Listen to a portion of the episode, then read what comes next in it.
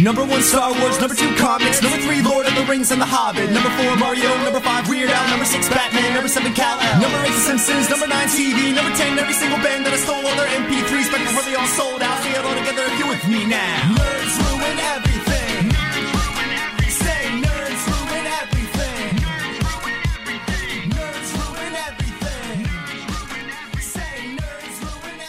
Hey, everybody, welcome back to Nerds Ruin Everything. I'm Logan, And I'm Adam.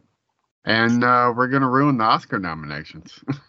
Oh well, I mean, you know, the Oscar voting body they they ruined to themselves. fuck it up. Yeah, they managed to fuck themselves up uh, pretty good. Um, you know, it's it's like uh, you, you. I mean, you you have sibs, so you know. I mean, you have a twin, and you know that that game of stop hitting yourself, stop hitting yourself, stop hitting yourself. That's exactly what they fucking did this uh, this week. Um, and it it wasn't. It was just like I don't even know. Um, we have we have a couple of other things to discuss, but mostly it's going to be Oscars. But I did want to ask you something. Um, it's it's a little bit of a news item, but it's a little bit not. Um, so a trailer dropped this weekend this week for a a remake of a beloved classic, a beloved dirtbud classic of an action film, and um, and then the director went on to social media and started talking to people, telling I love people, it when a director is just like not trashing the work, but basically just like disowning the studio. Mhm. like, hey, I made this movie, but also fuck the people that are putting it out. yeah. So, um, and I would be just as I'm just like it's one of the first times in a while where so Roadhouse, directed by Doug Liman, who let us all get the qualifications. He's the one that directed the first Bourne Identity, the best Bourne Identity. He also directed Mr. and Mrs. Smith, um, uh, Live, Live, Die, Repeat, Edge of Tomorrow, whatever you want to call it. Uh, all you need is kill, which is the thing that it should have been named after. oh, It should have been named because that was the manga. But all these movies, these great movies that he's made, that are all like supremely unique action films, and you know, they're putting it on streaming. Like he designed it, it was contracted out by MGM to be a theatrical movie. I mean, hell, you watch that trailer and it looks like Jimmy Buffett gone to hell in MMA style, like action, and it looks like a. It doesn't look a, like a streamer. To me, it did not look like a streamer. I put it on my big screen. I looked at it. I'm like, this is not designed and shot like a big screen, like a like a like a streamer movie. This is like this this is designed to be seen on the big screen, and, and just like the original Roadhouse, it's got that dirty flavor to it. I don't know, Yeah. man. Like it, it's fucking wild to So- think that this. Go ahead. I- You, you I I want to play uh, devil's advocate here. okay? I like Doug Liman. Mhm. I really do. I I like the movie, the great movies that he's made are really really great. But also he's made some not great films.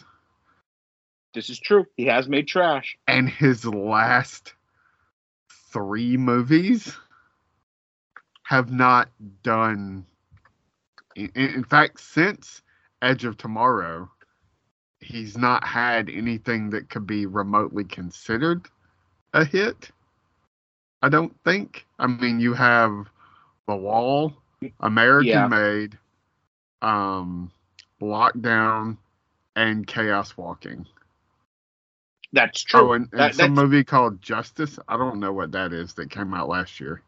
I don't know if that's I- like a. it's a documentary. Okay, okay. Um, well, we can that can be set aside. Documentaries rarely make money. Um, so I I can kind of see like the point of going like, yeah, I- we just don't know if this is going to get any traction. Your last few movies have not done great. Um, like, and if you have a buyer for streaming or or it, if it's just a matter of like you need content for your your space or whatever, I mean, I can kind of see it. I I do wonder why, like, why not? There's there's no new release this week. There was No. not a new release into theaters this week, so exactly.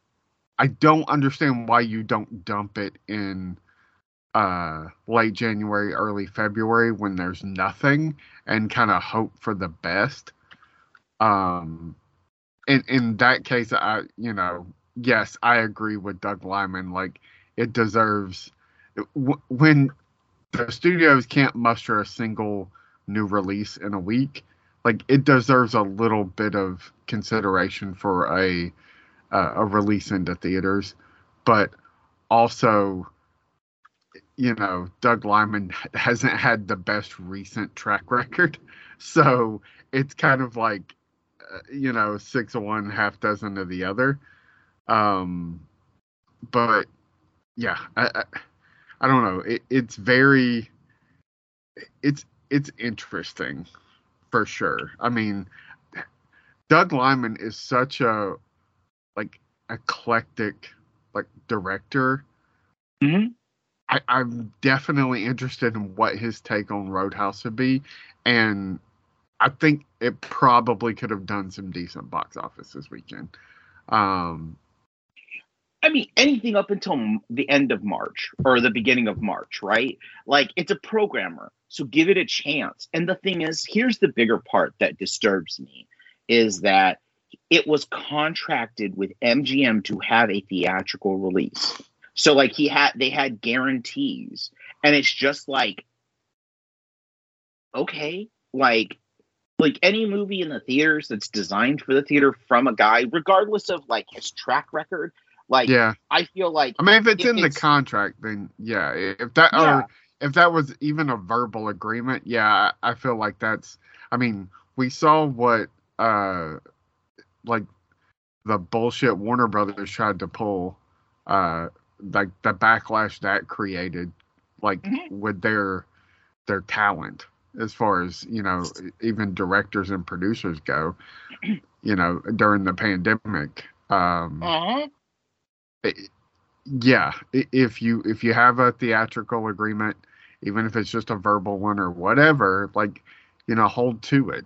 But you know uh the flip side mean, of that just- it's probably gonna get better it's probably gonna get more eyes on it streaming than it would theatrically theatrically. So it's it's such a weird situation Yeah, no, absolutely. But I'll, I'll give you an example. So, like, like the Beekeeper that came out January 12th has made 80 million dollars at the box office for at a time where like Oscar movies are making more money, and it's like, like that fucking movie is basically John Wick with with honey. Like that's literally what it is. It's ju- it's it's. I mean, they're already talking sequel with this Yeah. fucking movie, and it only Yeah. made 80 million. Um, like like and this is from the same like this is the fucking funniest part is that it's from the same fucking studio. It's mgm uh amazon. So like put it on fucking imax screens when there's no when there's imax screens available in in mid-february when you are going to plan to release it right? Yeah. Like until until Dune uh, until Dune starts taking over shit like which I mean I heard the news it broke the servers the AMC servers or something like that for advanced tickets. I'm like really? I'm like I'm like okay uh okay so I guess Dune 2 is going to be a thing. I'm like Dune was acceptable right? Like I'm like okay. I don't know i, hear didn't this- see it. I still haven't watched it. Like it's one of those movies where you like everybody else except for the star of the movie. Like the star of the movie is like, eh. It's kind of why like- I haven't watched it. I don't like Timothée Chalamet. like, I have Like, zero interest in this dude. I'm like, if this were Tom Holland, I would have watched this fucking movie. But I would have exactly. saw it opening weekend. and I think that that's what everybody is probably thinking. It's like T Shams. I mean, like you know, it's like fucking like Wonka. Okay, fine, whatever. He's gonna be Wonka, singing, dancing. That's all. But I mean, a hard like a hard action star when you have. I mean, it's like literally you watch this movie and you go, oh, that dude, I like that dude a lot. I like that person a lot. I like Oh that yeah, person that, a lot. cast. oh man, and I've looked at the cast list, and uh, you know, of course, I've seen Yeah. the trailers. I, I'm just like, yeah, I, but I just I don't want to watch Ti- Timothée Chalamet do anything for three hours. Like I just Well, don't. well, and the other part is, is that so like I just saw like I've seen the entire run of I can say it because it's already it's already in release. I, I've seen the entire run of um of Masters of Air, and so like the funniest thing to me about that show is it's the thing that I had a hunch. And it's like, okay, so fucking Austin Butler's a superstar. Like, like that's the thing that you take away from it. That and oh man, like, you know, Spielberg and Hanks, when they were given like two hundred million dollars, they can make a fucking war movie or they can make a war series. Like I forgot about like it's like it's almost like oh you forgot that we could do this thing, so we're gonna give you a little bit of melodrama. We're gonna give you some beautiful like. The thing that I loved the most about it is that it, it gives us the world like it itches that World War II fighter plane thing that I never see. That I think Yeah. is like Pearl Harbor ruined, but it has just as much melodrama to make it like a man, like a man soap opera. And it's great, right? Like, but it, it confirmed to me something that I knew with Elvis, but you just kind of need to see it and recontextualize. And it's like Austin Butler, when he hits like 35, 40, he's gonna like we're gonna start talking echoes and whispers of like like that McQueen-ness where you just kind of exist in a space, right? Or even Pitt in his 50s, where he just stopped fidgeting and just was like, oh, I'm a big ass movie star. I just can sit here and charm the shit out of you and not do a lot, like the laconic thing, right? Um, but I see him in Dune 2, and it's almost like they went, we got Austin Butler. Um, we need to make him not look beautiful and not be this amazing superstar. We need to make him the most impish, weird, albino looking motherfucker out there. And it's like, it's that weird thing of like, okay, so you're you're now taking the guy who's really the superstar, that's going to be the fucking superstar, and you're giving him this role that just like, let's put all the makeup on him so you don't realize and you don't want to root for this dude other like, you know, against T Shams, which is literally the thing. It's like you want to follow anybody else but him in this movie series because it's just like I don't know, it's like it would be like casting Leo in Inception 15 years before you casted him in Inception, right? Because like he was like he had just turned 40 when Inception came out, and he was right the right age to lead an action film because he had aged and he became a, an adult around that time. And then, but until that time, he was kind of a kid. I feel like it's the same thing with Tim- Timothée Chalamet. You're giving him this big, huge thing where I know it's supposed to be like, you know, it like, you know, uh, Dune set the stage for like this kind of action, like this kind of sci-fi, the Messiah and the Chosen One, but it just all feels like we're like he's playing dress up. Like it's not really like I watch Dune and I just I I yearn for the David Lynch Dune, right? Like that's the first thing I did after I watched the first three hour version of Dune. I'm like, let's go ahead and put on David Lynch's Dune because it's so much better. Um, I mean, you know, Kyle MacLachlan, and the weird part is, Kyle MacLachlan and Timothée Chalamet kind of are like the same. It's kind of like the same energy, but I feel like I like Cal MacLachlan more. Um, it's just it's a weird kind of like I'm like, okay, well, Dune. Speak, speaking of Dune 2, uh, Uh-huh. what do you think about Warner Brothers trying to play nice with uh, Christopher Nolan? Like, off the heels of the Oscar thing, which we'll talk about in a minute.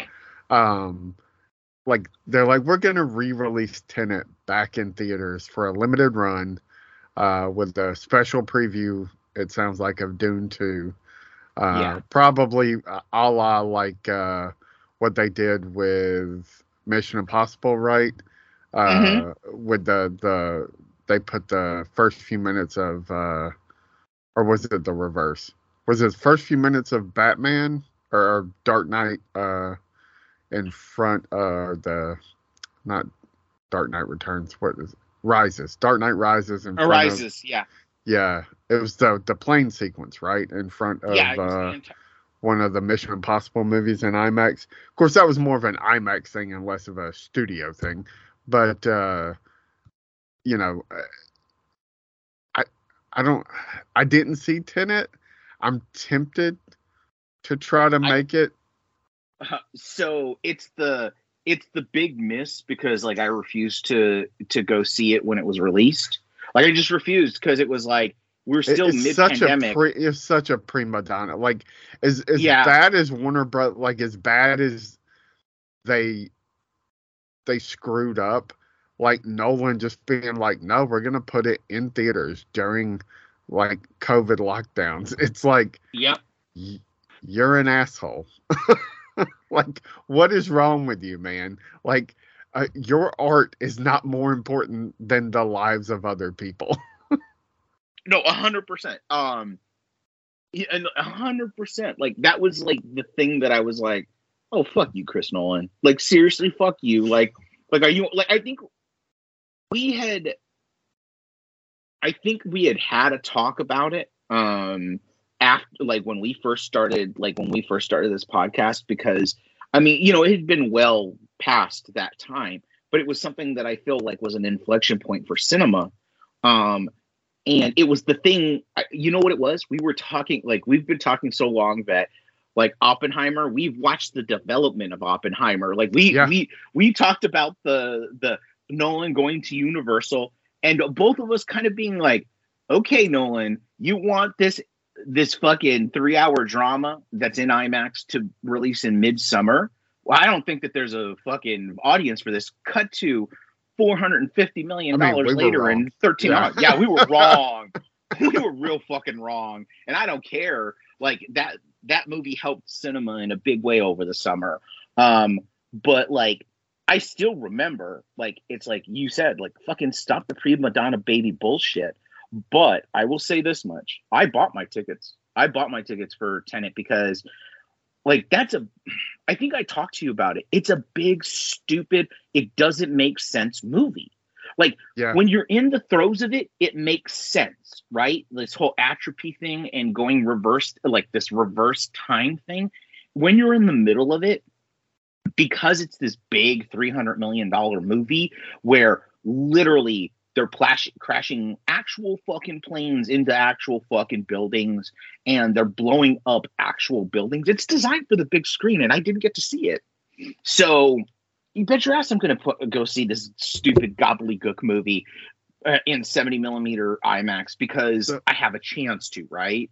Yeah, I so I I have heard so much about Tenet, good, bad, indifferent, Mhm. like craziness. Like it, it's this kind of weird thing that I know a lot about without actually knowing anything about because I've Mhm. I've not seen it.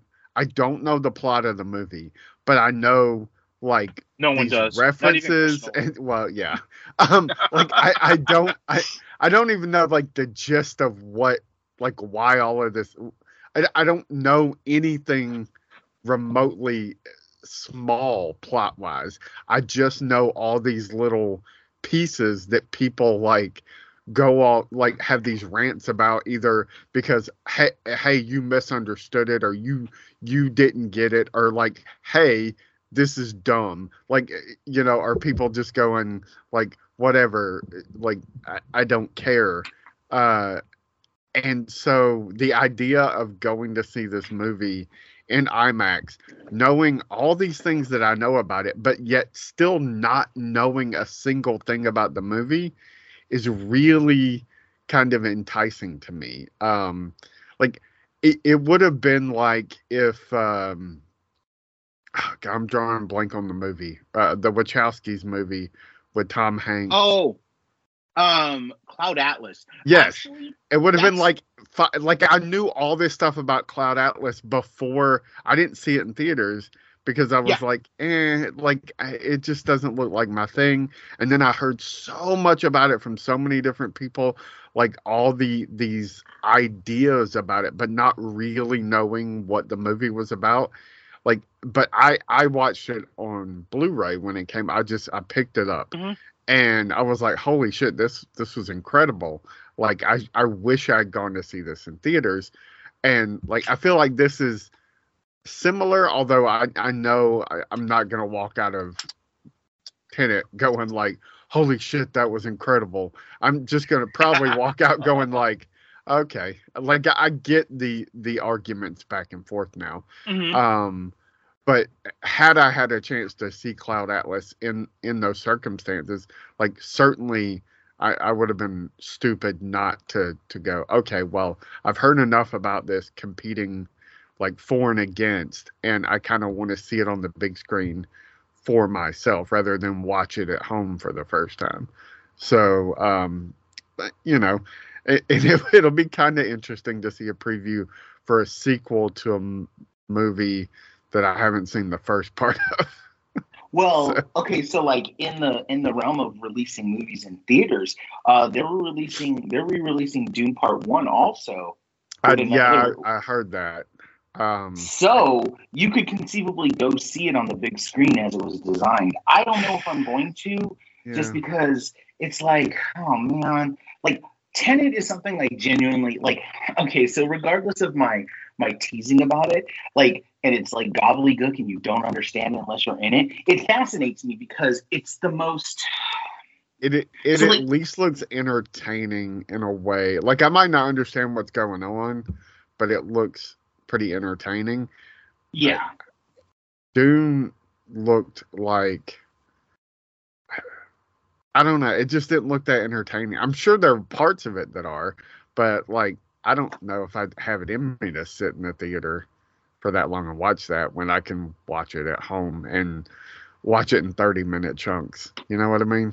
Yeah, no, absolutely. And that's the thing is that it, it's like I didn't see that in the theater, and I'm not sure if I'm particularly inclined to see it in the theaters again. Like, you know what I mean? Like, I'll watch it again on like you know on my my big screen in 3D, like as it was intended to be well watched, so that I can see it. Like, you know, I can remember and catch up, even though I don't probably need, it. But I'll go see Dune too but it's not the it's not the um it's not the curiosity of seeing something like Tenet, which I didn't see at all, but I kind of I, I guess it's just the inclination of liking like being intrigued by something and not not necessarily sure if I like it or not because I still don't know. Like I'm still like I've seen it like maybe four times since it was released on 4K. And it's weird because it's like I'll sit there and watch it and I'll watch it all the way through because it kind of like entangles me because it's got this kind of James Bond flavor. Um and I like the leads. Like I like John David Washington and everything he does in it. And I really like Robert Pattinson in it um and everything he's doing too. But it all adds up to like like if you like even if you ask me now what the plot is, I know it's like a doomsday movie, but like the the particulars of it and what happens, it's so fucking wildly weird and disjointed, but purposely because that's what's happening is that literally people are moving back in time, but it's like literally backwards. And like people are like it's like Ouroboros. It's like it's the snake eating itself. But it's so intriguing because it's kind of giving you a like I feel like when I watch it, I'm getting an understanding of Christopher Nolan's mind and how it works and how complex it is. Because he can have two thoughts at the same time, one running in forward in time and one running backwards in time. And what interests him is when they meet the the backwards person pers- version of yourself and the forward version of yourself. And it's like, what? Why the fuck are you even doing this? How did a how did a company It's- give you three hundred million dollars to do this? I mean, he did did it once, only without the big spectacle of it all. Uh, Yeah. you know, In uh, Memento has that. Memento, yeah. like it, it actually has that. Um, but without the time travel element and the the big spectacle. But uh, But Yeah. that one works. But that Yeah. one works. Like Yeah. I know what that movie's Uh, about. You saying you've seen it that many times surprises me. Like I, I was sitting here thinking, like, what Nolan movies have I seen more than like twice? And it's probably just The Dark Knight, Mm-hmm. Memento, possibly Batman Begins, and that's it. like uh everything else I've seen once except Tenet, and there's a couple of them I've maybe seen twice. But okay, so like the weird thing is, is that I'm not a Nolan bro. Like I like I see the jauntiness in his in his stuff. Like like you know like everything has very big inflection points that you can point out and pull apart, right? But what I find like why I keep on returning to his work is because he's such a he's such a meticulous craftsman and he builds these like Rube Goldman type movies even in his even in his Batman movies right? He creates these Rube Goldman style plots that fascinate me how they're constructed. And Tenet was like the biggest one that was nonsense because it was like it would be like if a Rube Goldberg machine rebuilt the dominoes as it was dropping other dominoes but it was also doing it upside down yeah. and it doesn't make sense. Like it literally, I sit here and I go, this fucking movie is just, it's not dumb. It's that's, just, that's the thing that ultimately turned me off of uh Nolan outside of his like adapted projects like his Mhm. quote more original stuff Mm-hmm. it always seemed to be like like you said like Rube Goldberg esque like machinations of like yeah. yeah watching these things fall and like there being this like one or two surprises that like y- you know kind of like uh Shyamalan esque kind of things where it's just like ah what a twist and, and it's just like okay man like I to me that's why like uh the Dark Knight works. Like there's some Mhm. twisty stuff in the Dark Knight, but it really is him kind of like sticking to the material more or less or, or Mhm. being faithful to it. Um it's why Oppenheimer works really really well. Uh I think it's why um uh the war movie, I'm drawing a blank on it. Um, oh God, uh, Dunkirk. Yeah, Yeah. it's it's why Dunkirk I think works really really well. I mean, I'll probably never watch Dunkirk again, but like it, talk about exercise and anxiety. it um, yeah, but it, it doesn't fall into like it's him like sticking to a narrative and not trying to come up with narrative tricks, which Yeah. is just when I know it's like a, a um Nolan original, I'm just like looking for those like, but that But, little okay, so- trick, you know. but but he does but he does do it in in Dunkirk. Remember, because it's the time he fucks with time in that movie because Yeah, it's the pi- it's the pilots that have it- it's the pilot like the pilots are minutes the boats are hours and the men are days right like the ground guys are days their minute uh, their day like their hours like the boats are hours and then the planes are minutes and how he intermingles it is fucking like it makes sense in the time and you don't really realize it that it's happening but it's still the weird like him But- like the machinations and fucking around yeah, with time but I I don't. That's I feel like that's more of a uh, like an editing, not a direct narrative choice. Like it's not okay affecting the plot of the movie. Like Okay, it's, it's okay. those things that like oh, oh so uh he does something similar in um I'm, blanking on all the names of these movies. Uh the Which Matthew one? McConaughey movie. oh yeah the um um oh god interstellar Yeah. He does something similar with time in Interstellar. Yes he does I don't Uh, have a like my problems with Interstellar don't have anything to do with that.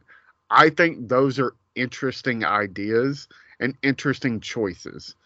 Mhm. My problems with Interstellar is that the whole time, like the competing narratives, I'm in my brain, I'm like,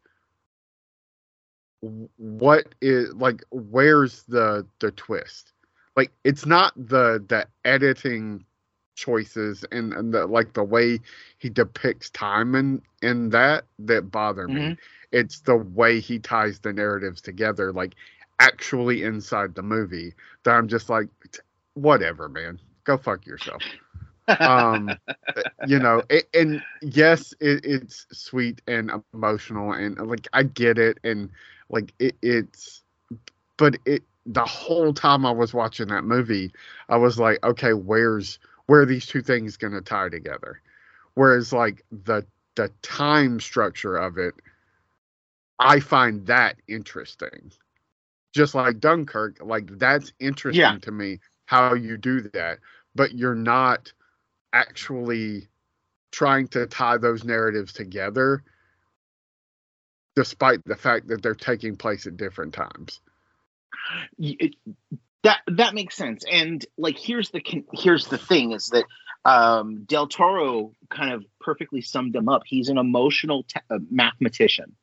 Like if you really think about it like the way that he enters himself into a narrative is so weird and clinical but some of his films when they connect are emotional right? Like th- there's an emotionality to it. You may not connect to it. It may be distant but well Like, i think it's almost- memento does that i think it is Yes. the one like nolan original like he he is truly obsessed with time and how things fold in on each other and affect each Yes. other and like that is an absolute obsession he has it is in all of his films some way more present than the others like i would say it's arguably not that heavy handed in the batman films but almost No. everything else like it it has this idea of like how past present and future like can overlap in weird ways. Um but like memento to me is the most effective it's ever been. And No, I dare, i'm sure there are people that will disagree with it but um you know to me it, like the more i watch i've probably seen that movie eight times uh, Mhm. the more I watched it, the more like almost the less I under not not less I understood it, but like it was just this idea of like how you convince yourself of things. you know, yes And a- how and you- it's so how- interesting to me. No absolutely well the final moment in that when he burns the when he burns like when he burns the uh polaroid and you Yeah. know what specifically he's doing because that's just human nature to take things out of a narrative that like ultimately allow you to have comfort because he's literally like it's a very weird kind of movie that at first the the movie that you see it like the first time is not the movie you return to and it's never the movie you return to right like it, it's very similar to another movie that you love which is donnie darko I was Where it's like- just about to say that, man. I was like, Memento and Donnie Darko are two movies that every time I watch them, I it's not that I necessarily take away something new or learn something new. It's that Mhm. I, I think about the narrative differently and I, I think about like the narrative my, of my life differently mm-hmm. you know and i, I haven't no, watched either in quite a while um and now i really really want to visit revisit memento Mm-hmm. um because holy shit what like what a bunch of brilliant performances man um oh yeah but uh I mean, Jesus Christ. yeah Joey Uh, Pants, Joey Pants showing up in in early 2000s to do some Yeah. really great work. I mean, yeah. Uh yeah. yeah uh, so uh, anyway all that to say that um i i actually texted spencer um because you know he's, he's pretty close to me so Mm-hmm. Yeah. say, saying hey any interest in going to see the re-release of Tenet assuming it plays uh here in in the imax um Yeah. i mean he didn't text me back yet but um i i might go regardless but uh yeah I'll, I'll report back if i do what my thoughts on that movie are um i do want to uh so I I texted you a little bit about this, but Mike Judge has a new show on Peacock Yes. called In Mhm. the Know. It is this weird hybrid animation live action thing a la Space Ghost Coast to Coast. Um where the characters in the show are animated, but they're interviewing people who are like really there, you know. Um, yes. so it, it's about it, it's very it's about a guy who uh hosts a show on NPR. Think like Ira Ira Glass or something like that.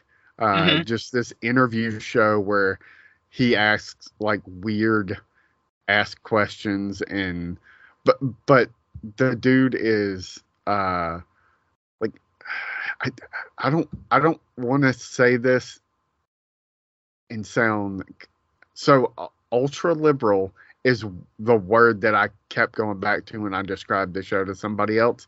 But Okay. like, it's it's that like in the first episode there are these two characters, the the guy that hosts the show in the know and uh one of his like uh I think a producer or something. Anyway, there is an entire conversation throughout the the episode about what to call unhoused is it homeless unhoused Or a person house. Oh person who is without housing like it, it is this whole thing of like like he calls them uh he call he he helps out a homeless man and Mhm. but he's like his producer says uh so there's a homeless man in the bathroom and he's like that's offensive. He's a person without no he's a, uh unhoused person. And this Mhm. the this woman who works on the show she's like that is not the proper term. It is person who is without housing. And then like somebody comes on later and like has another term for it. And and it's like he, it's so funny to watch like that kind of mindset eat itself alive. Um where it's just like you're so worried about the terminology and offending somebody and Yeah. also patting yourself on the back for helping and using the quote proper terminology that it, it's like it it's asinine. Like really just like it- be better. Like it, it I, I don't i don't think he cares if you call him a homeless man. I think more he just cares about like if he's gonna get to eat or shower or or use the bathroom without somebody stealing all of his stuff or or you know and it's just like but all y'all can do is have a have this stupid argument about whether you can call him homeless unhoused person who is without housing person who is experiencing homelessness like it's it's this whole it, it- it's so asinine and it's it's something only mike judge can do. Um yeah that's it's a total mike judge concept like like regardless of like whether you not you had told me it was mike judge i probably would have guessed it within one or two people. Like like it's either it's either not done well by seth macfarlane sorry guys or um, it's done very well by somebody like Mike Judge. Like those are the Yeah. two people that in, on this Uh, earth that I can think of that would The- actually the- do that. the always sunny guys are are pretty good at That's but true. they tend to go full on instead of like the the like the tiptoeing liberalness like ultra liberal thing they tend to tackle it with the like we're gonna be as offensive as possible like they go the Yes. opposite direction but um you you would but but that's live action. If you had told me it was animated, there were only two people that, Oh, yeah, of that would go that yeah. way. Um, there's but if it there's was six action, yeah. episodes they dropped them all at once it's really good i burned through them really quickly um it's a it's an easy watch it, it- i think it would i think it would definitely benefit on rewatch because there's all kinds of jokes um yeah, like that, that quick, fast jokes. yeah that Okay. that just really uh, you like five minutes later you're like wait what um but uh it, it's pretty funny um I I hope it gets like some recognition. I don't I don't know that the animation style is like stop motion, but like way okay. uh not as jerky as stop motion. So I feel like it's got to be some kind of CGI stop motion hybrid thing. Uh, I'd be really, really interested to see how they did it because it's very smooth. Like it doesn't have that like jerkiness that stop motion has. Um, okay. Hmm. Actual stop motion. Um, so it, anyway, it, it's really, really good. The only other thing I watched was uh, episode two of True Detective. What I said to be from episode one stands firm. Like clearly, clearly drawing inspiration from John Carpenter and also a little bit from Christopher Nolan. Uh, we we talked uh, about a lot of Nolan stuff a few minutes ago. We didn't bring up Insomnia. I don't think it's his strongest movie. It's also a remake of a, a foreign film, um, yes. but it is solid and does do a good job of like the like presenting like that un, unrelenting daylight you know and this yeah. is the opposite of that where it's it's uh it's it's just nighttime. Like uh, there's no day. Like it, it's just night. That, that's what's night country like because they're in that part of the year in alaska where the sun does not come up. Yes. No absolutely. And uh, so. the unrelenting darkness of uh, uh, of alaska has been fertile ground for other other projects across the yeah. Uh, Th- 30 days yeah.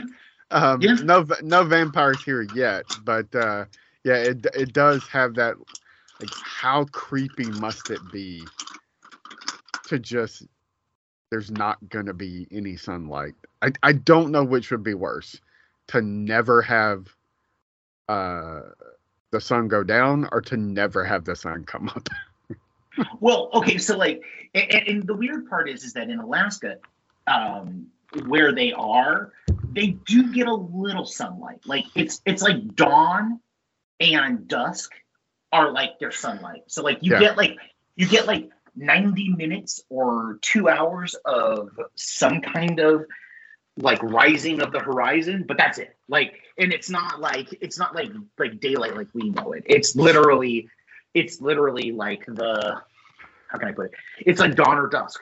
So like you know that that the twilight hour or the dawn light hour, and it doesn't help at all. Like it's not like it's not like true sunlight, but um, that's all to say. It's a weird thing to live up there. Like like like like anybody living up in a place that like has that kind of sunlight, right? Like um the Swedes have it, don't they? Is it Swede? Is it Sweden or Greenland that that has that where it's midsummer and it's like like I think it's uh I, actually it's the Netherlands. Um, they have midsummer, which is like you know one day of continuous sunlight, um, and then they get drunk and just hallucinate. Yeah, it's fucking weird. uh, yeah, I'm I'm I'm inter- I'm really interested when you get caught up on on yeah. the show. Um, I I think it. I think it's going to benefit you to have a chunk of episodes to watch. Um, okay. There, there is some. It is. Oh my god, and, and there's some true direct ties to season one. Like, uh, it's it's crazy. That's, that's, what you were saying. Like that's what you were saying, and then I know that uh, our friend uh, or, or our fellow writer from Film Dispenser, Scott uh, uh, Scott Phillips, he was telling me that when he started it, he was like, "Yeah, there's some really heavy ties to part to part one, uh, to season one, um, in a very a very organic way." He was like, "It's not it's not cheap."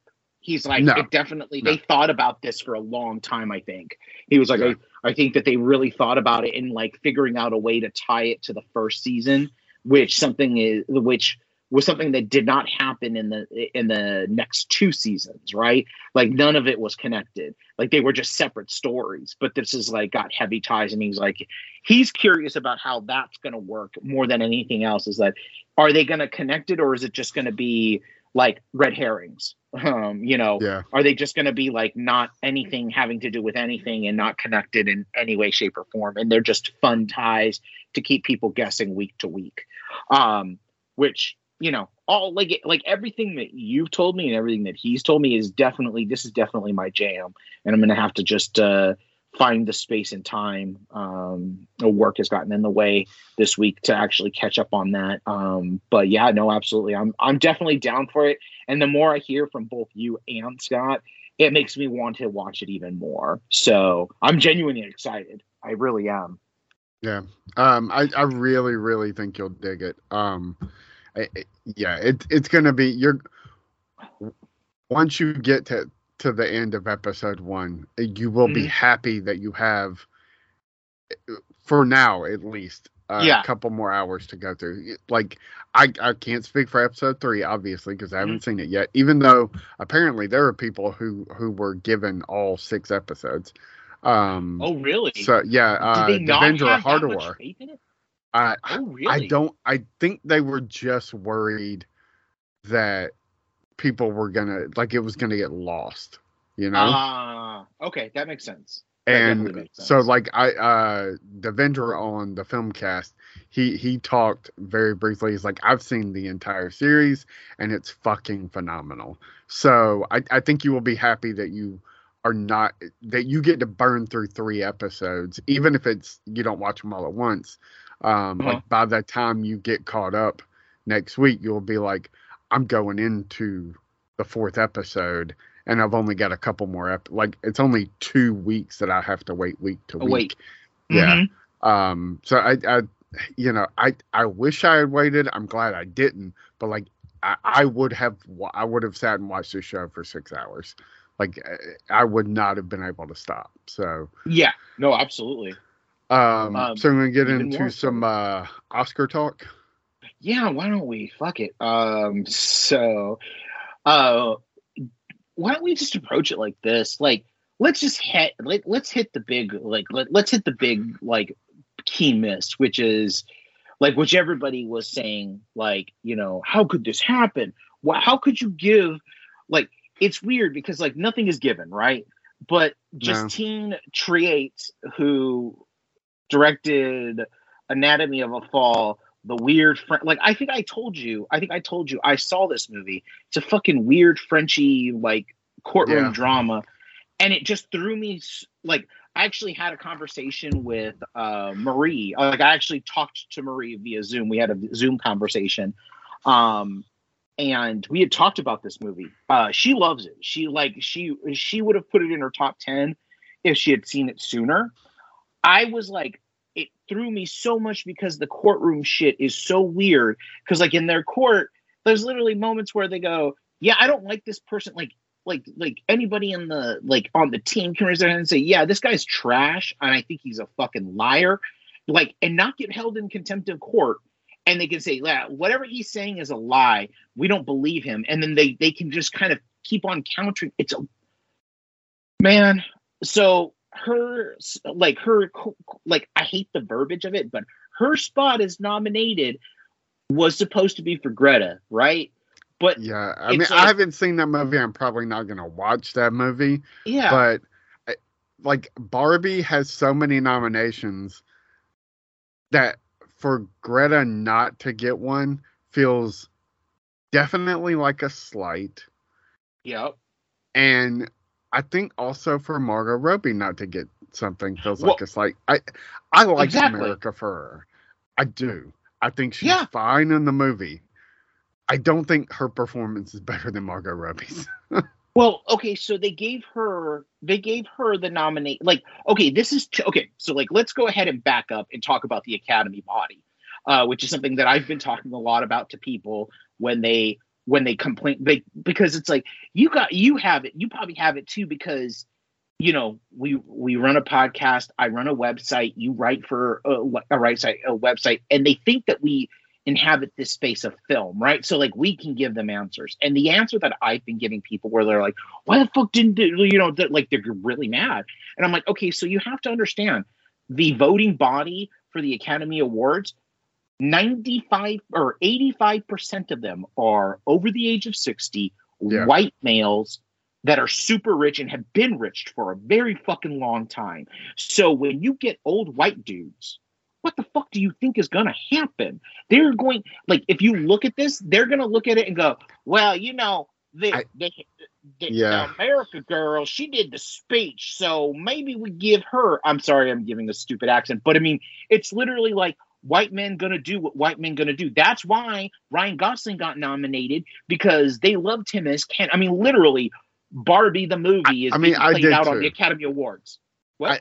I, I, I, so I will say this: if this were flipped, I Mhm. would feel equally as pissy about the fact that Ryan Gosling didn't get a nomination and Margot Robbie did. Yeah. Now, it, it feels less like a slight in that situation and more like an oversight, yes. where this feels like a slight. this really does feel like both of them feel like a slight because when you go to when you go a- adapted um you go to adapted screenplay Also, the adapted screenplay thing is bullshit. yeah well okay but the thing is is that that this is okay so like both of its nominations where people are like like we're not like where oscar conge- like oscar like, i fucking hate this word oscar um like oscar writers or right or awards beat writers and i fucking hate that. That's there should not be a job where your whole entire job is just to take a look at, at what's going to win an oscar. I don't give a fuck you know what you shouldn't really have that like anyways uh, the infrastructure of of broadcast journalism. I mean, we haven't even talked about like all of the layoffs that happened for fucking writers, which is wild too. But anyways, but like Barbie, there are two big nominations: Best Picture and Best Adapted Screenplay. Like Margot Robbie has that, and that's what like Oscar contentions or, or Oscar writers are talking about, and so does like you know Greta has like the best adapted screenplay. But the thing that, that that's the commonality that just shows how shitty, shitty, shitty the Academy body is, and all these old fuckers, and I'm gonna call them old fuckers because they are, um, they're like out of touch. Is that they both have men that are guiding things also. yeah. Like it almost feels like, oh well, you know, Well, when you Uh, when it's so the my mom was asking me about this. She was Yeah. like, "But isn't it the producers?" I'm like, "Yeah." So if you win Best Picture, basically it's like the pro- the producers are, are the the the the people that are recognized in that Mhm. situation. And so yes, if it wins Best Picture, which it's not going to, No. um, you know, they the Greta Gerwig would be, but like that's the thing is there. I'm what you're saying is there are also dudes like the script was co-written by a man, like yeah, by her husband.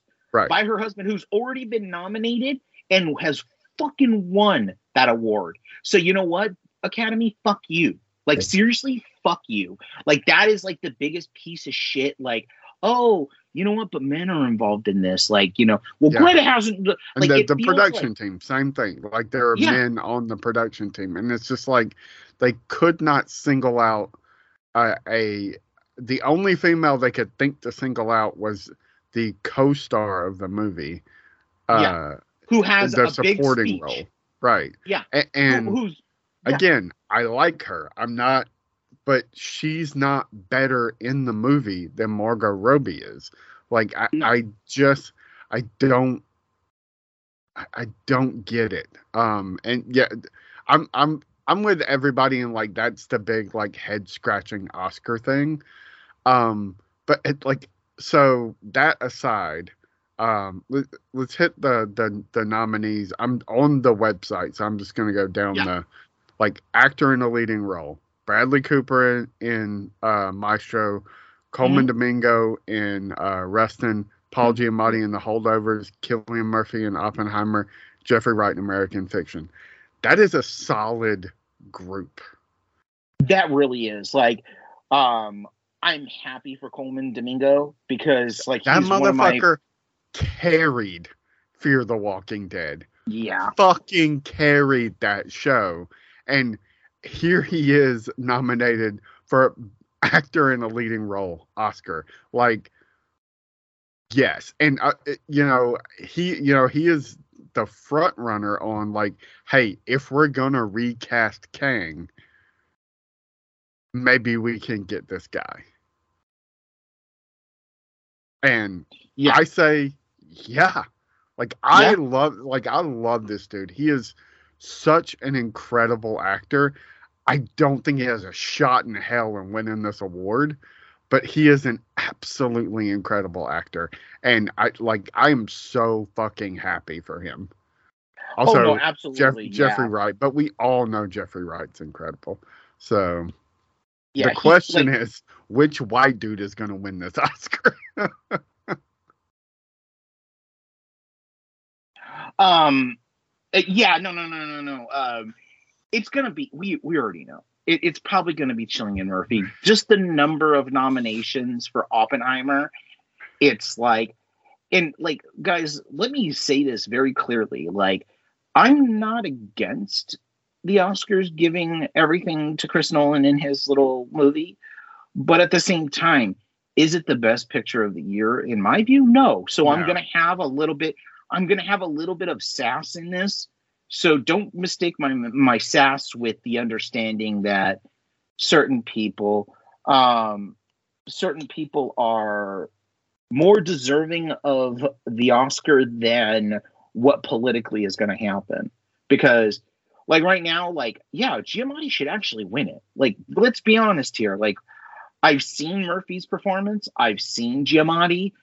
And like what Giamatti like they're two different styles of acting, right? Like Cillian Murphy is like deep into the I starved myself, I'm visually look like him. I took act like I took like dialect coach acting shit. Like it's like the methodology of method. yeah. Whereas Giamatti is just like, I'm building a character from the inside out because I can't, I'm not the dude that loses 150 pounds.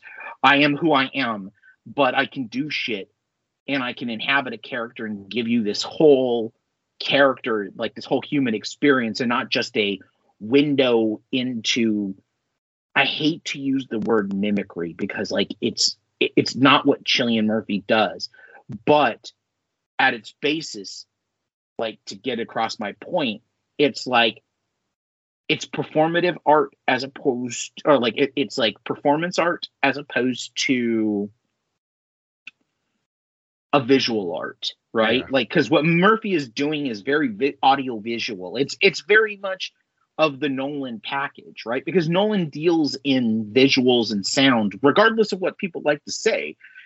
His performance stuff it's all visual. Like if think Yeah. about it. Like think about like robert downey jr as um and we'll get to that but think about his performance. His performance is so visual. It's so dependent on the striking black and white and his hair and the way that he the way that he uses like the way that like nolan uses him as a pawn in the story. It's never like He's Giamatti a he's a good actor, but like yes. it it is like with a Nolan movie, the visuals are doing a lot of the work. Um and with Giamatti, it's like he is like actually building a character. Like he's Yes. doing the work, not you know, so yeah, I I agree with you. I I, I think there's a chance that somehow the vote winds up like split and Bradley Cooper wins this fucking award. Um, which is Oh, just gonna piss me that off. would be So- fucking wild. Or, or, or like colman domingo just some out of I mean, nowhere. dude I, if that happens i i i will be happy. I would be so happy. I just like i i love this guy so much. Like eh, so much so that like if some shit came out like like oh it turns out he's actually a real piece of shit like yeah. it, it would be absolutely heartbreaking for me because I genuinely really like enjoy this guy. Not just his performances, but like every every time I see an interview with him or Mhm. hear about like I'm like he just seems like a really good dude. And No, so like. I'm so happy for him. Um all right, so supporting performances for uh, actor and supporting role. So of course Ryan Gosling we've already talked about. Downey we've already talked about. De Niro in Killers of the Flower Moon. Uh, Mark Ruffalo in Poor Things. Sterling K. Brown in American Fiction. And I, I'm gonna just sound like a broken record. I fucking love Sterling K. Brown, and I'm so Yes. happy for this dude. Like he has been killing it in everything for as Yeah. long as I can remember. And I'm happy that he's gotten this kind of recognition. If you if you can't get your hands on American Fiction, I haven't seen it, but and you're like, ah, Sterling K. Brown. I know he's in that like tearjerker show that everybody loved, right? Um, Yeah. But this is if us. you want to, yeah. yeah, if you want to see this dude fucking like just put on a show, there is an episode of Brooklyn Nine Nine. Yes.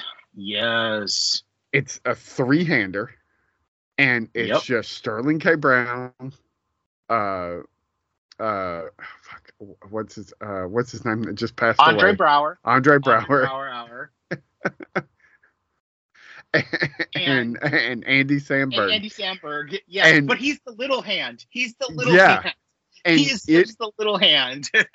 it is fucking incredible. It is like such a chilling like performance. Like he goes from like being it, it it's an acting like smorgasbord. Like he gets to do Mhm. everything in 20 minutes. Like just all of it. And it, it's so incredible to watch. And like ag- again, if somehow all of these white dudes split the vote and it just winds up meaning he gets the award, I'll be so fucking happy. But Oh, yeah. also, I loved Ryan Gosling and Barbie. Like, I really, really did. And if he Mhm. wins, of course, I will not be upset. But I also think it's Downey's year. I think it's it's, Yeah, it's hard be- to argue with that.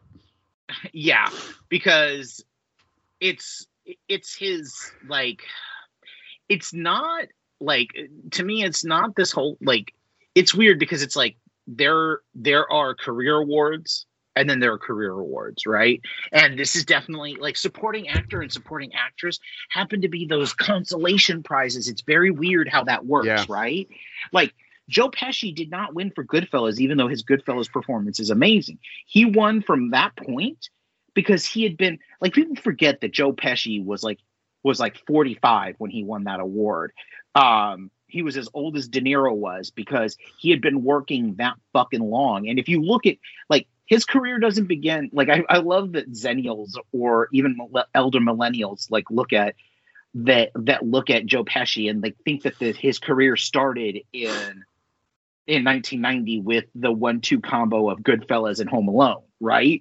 It's not the case. He'd been working for 25 years or 20 years before then, right? I mean, he was in fucking Rodney Dangerfield films. He was playing Rodney Dangerfield's brother.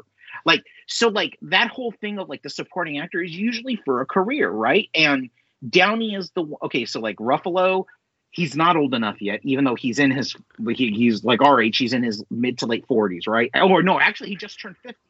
Um Sterling K. Brown, it's his first time at the dance. And then Ryan Gosling, I mean, as much as we all love him, it's his first nomination, right? It's the whole Brad Pitt thing. Like Yeah. of like this isn't this is not your second or third nomination, but it's your first one. So we're gonna we're you're gonna pass it by. It's not till your third one that you're gonna get something.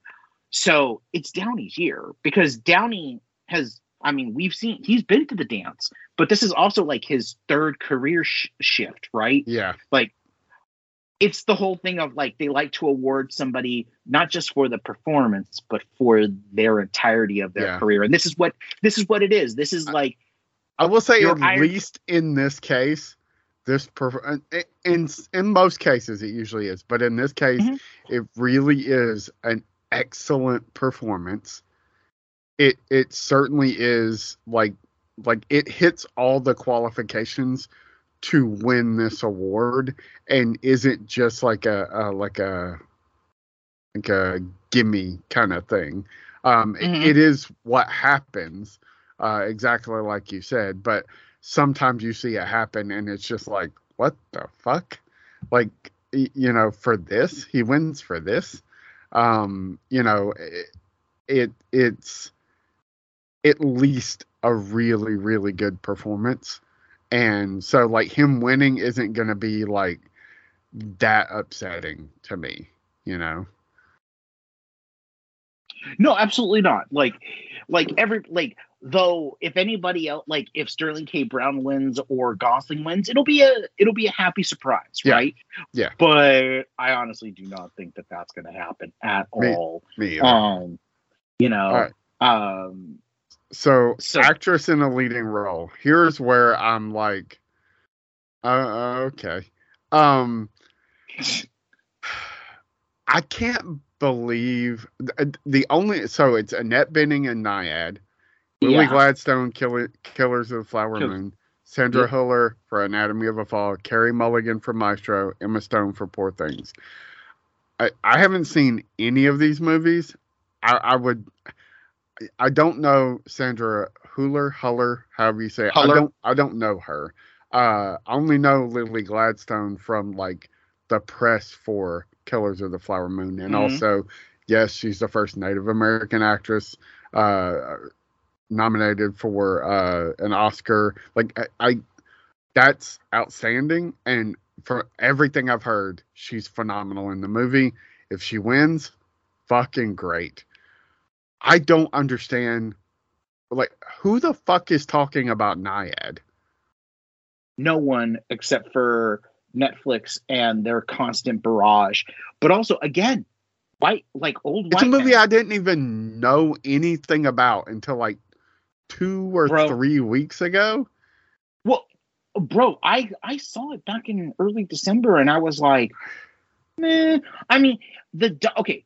This is a movie that should have absolutely and is a documentary that is so much better than the than the Netflix movie that they make. Now, I will give you this, like, and we're going to be talking about it again in a few seconds because of supporting Yeah. actress. I feel like Netflix knew if they could get it in front of the Academy body that they would get a couple of noms because it's about an LGBTQ couple. It's about like a sports thing, which is such their fucking bullshit. Like I'm genuinely surprised the Clooney movie didn't get nominated out of nowhere yeah. because so many like it's weird, Like, but so it's about the people- Holocaust and sports and Yeah, yeah, and white and white dudes, poor Yeah. white dudes doing amazing things. okay. Like fucking come on. But anywho, I mean Clooney, come oh, on. also based on a the whole- book, like uh, a true story, and yeah, it's, it feels like such an Oscar kind of thing. Uh, Yeah. It probably goes to show you like how not great that movie is that that it that nobody. But- But, I I didn't think anybody's talking about Nyad. Like so, it's what's her name's Diana Nyad, right? Yes. And yes. And, like she was she was a swimmer. and she swam across the English Channel. Like it, but it took her multiple tries. yeah. Like Oh, yeah, yeah. I mean, uh, I know that there's some controversy there. I don't want to dive is. into it. No. but but it's like Does the movie broach any of that, not or does really. it just present that? Yeah, that's what I thought. That it's just Yeah, like it- here's the story as like they said it happened. And Exactly. like very despite that there's so. some conflicting things and some controversy and like yeah I, I, I'm but that's also the reason why you watch the doc because the doc goes into it. right There's a there's an there's an amazing documentary about this whole thing about what she did, but also about the like at the end, like it becomes a 30 minute section of the movie. That's how complex and how back and forth this becomes. And that's actually the real kind of meat and potatoes of the thing. And so when it doesn't happen, it becomes basically essentially an Oscar bait movie. Like it really does. It becomes Chariots of Fire, which I mean, nah. But anywho, I like okay, so like all of these actresses are deserving. Didn't, not gonna get it though right Cause no, she's she really she kind of is the like it's weird because Mulligan is like I've heard I've with heard she's phenomenal in the movie, but I just feel like Yeah. hey, she's kind of done this dance before, and they're not going to give it to her. No, she's gonna be the one that when she hits fifty or fifty-five, they're gonna give it to her.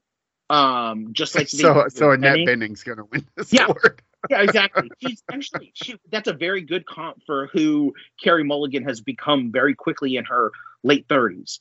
Um, is Annette Bening like you know circa in the 90s and the 2000s where she could do no wrong. And even if she did something like the american president she was getting nominated for best supporting actress. Yeah. like that's how good carey mulligan is and is in maestro. I mean i would actually say i think i even said this on the podcast is that mulligan is the goat in cooper's movie and cooper knows it. And he's smart enough to let her shine in the way that she shines in the movie. Um because he knows that he has like the bravado moments. Like he has like this seven minute scene where it's a single take of him conducting because he spent 10 years or six years learning how to conduct. Like it's it's like that's what he got nominated for right? But carey mulligan got nominated for for carrying that fucking movie for two hours until that moment. Like Yeah. like like i'm like like and when she leaves the movie it suffers greatly. Like it there's a it's not it, it's a dip in quality that you can tell, but you don't want to say anything because Cooper. It's weird because like I have this very weird back and forth with Cooper in his in his life, like in his career. Um, I'm one of those few people that did not think uh, A Star Is Born was the amazing masterpiece. Fucking like let's bow and give him everything that people think it is. I'm sorry. I'm sorry. Some of our friends have actually. Uh, you know who it, I'm talking about. Uh, it's not Spencer, it's somebody else, but you know who I'm talking about who fucking could not stop talking about that goddamn movie. And I'm like, okay, guys, here's the big thing. I didn't see it. that- like I, I didn't Oh. care. Like I, I was just like, uh, this feels like I I I do like movie. Bradley Cooper, but like Mhm. his shit kind of feels like I I don't know. All it feels very uh I don't I don't want to I don't know how to make it like quote passion projecty like but Yes. everything can't be a passion project dude like at some point you're No. just like hey uh you know i'm i'm gonna do everything you know Mhm. and he maybe as he gets older and he cannot be the leading man in things he he might turn into a eastwood-esque director although eastwood certainly lost his touch after a while and became hit and miss. But I, I just i'm like affleck was kind of the same way. It's like kind of not interested in watching you direct yourself dude. Like I, i'm just Yeah. not. So I really it, it despite how how enjoyable some of that stuff is i just Yeah. like at some point i'm like "Uh, okay like that's great man. That's great that you can do it all. Like but i i've no it's it just doesn't get me going you know um i i i would I, this is a, category like i honestly happy for anybody who wins um but I feel like it's either going to be like, and I, I hate to sound, not that she doesn't deserve it. I'm sure she's great in the movie. I feel like the way the Oscar stuff goes, though, it'll be like, oh, we got to give it to Annette Bening because she is, she's Annette Bening and she's done this so many times, or we have to give it to Lily Gladstone because hey, we're going to look like a bunch of racist assholes if we don't. yeah. Um. Okay, so who I think is going to win and who I want to win are two separate people. Um, I think I've heard Emma is gonna- Stone is phenomenal. Um, I have too, but she's already won a Best Actress. Not like yeah, I know they like to give it to people. Like I know, like it's weird because they like to give those awards in duplicate to actresses for some reason, and I feel like Emma Stone might be on par with Jen Lawrence in Yeah. getting another one, which is totally unnecessary. But okay, the, the- I don't think that she's gonna win. I like I'm rooting for Lily Gladstone because when you watch that performance, she literally is like how do you act circles but not feel like you're acting circles around both Leo and De Niro? And that's the bigger thing. The and is the bigger thing. Yeah. Where De Niro is like on fire in this movie, but Lily Gladstone is so good that you can tell that De Niro knows that for the betterment of the film, he's deferential to her, but in a weird way that is doesn't feel like it's like, oh well, it's her movie and I'm gonna do this. Or Scorsese is like, oh no, Bob, I'm gonna back you out. It's literally like everybody is watching this performance and it grows and grows and grows to a point in the movie where they've given her a lot to do in the movie, but it never feels like a lot, and she's still she's still acting circles around both these dudes. And so it's like this weird thing where it's like she is the like she really is the central lead in the movie, even though Scorsese does his Scorsese-ness. Like it very much feels like Casino in the movie. Like you know how like Sharon Stone is ultimately the like weird broken heart of that movie, Yeah. and and Pesci and Pesci and De Niro circle her, even though it's like De Niro is kind of telling the story. It's kind of the same way where Lily Gladstone is the broken heart of the movie, but she outshines like Sharon Stone is a star, where Lily Gladstone is a fucking actor with a capital A. Like Sharon Stone would love to be Lily Gladstone. Like that's the way that I I uh, like after the movie and you watch the movie and like at least that's the way that I've interpreted it. Yeah. I feel like if they like I feel like this is going to be one of those things where okay, so now who actually wins? I feel like Sandra Hüller is going to win. Why? Because everybody's everybody's vote is going to be split. yeah. And then everybody's going to be pissed that this this French German actress fucking won this award and why the fuck did she win it? Which if anybody and, has seen the and movie, Margot Robbie didn't get a nomination. nomination exactly like but when you watch the movie like and i have to rewatch it. I'm probably going to rewatch it with my wife. I- i think that maybe she might want to go like we'll start seeing the oscar movies. Um i think that she'll want to see this one.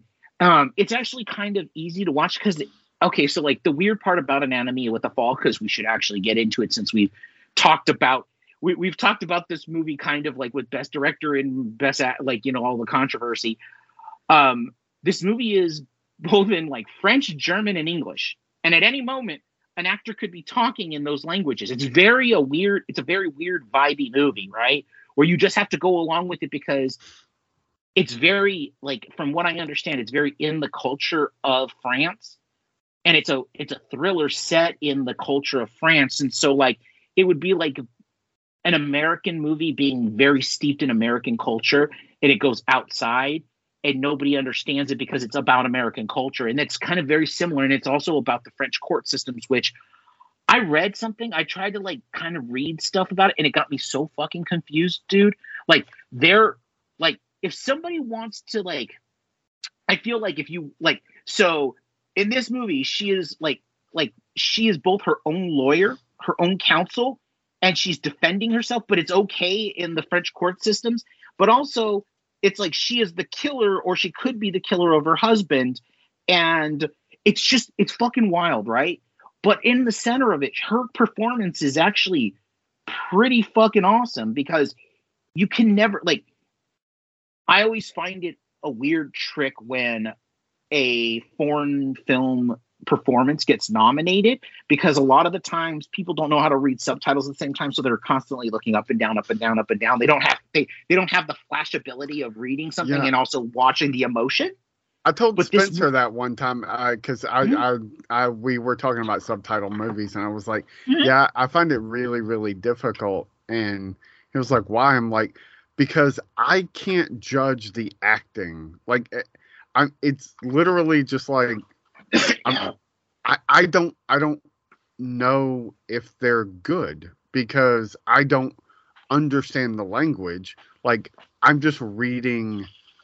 dialogue like i you know the quiet Mhm. performances like i i can i can tell you know but i spent if it's really really talkative foreign film i spend so much time reading the dialogue i can't really concentrate on the performances and i mean not trying to sound like an asshole but like i i No, don't have time to watch a movie so much that I can get to a point where I ignore the the dialogue and I can look at the performances.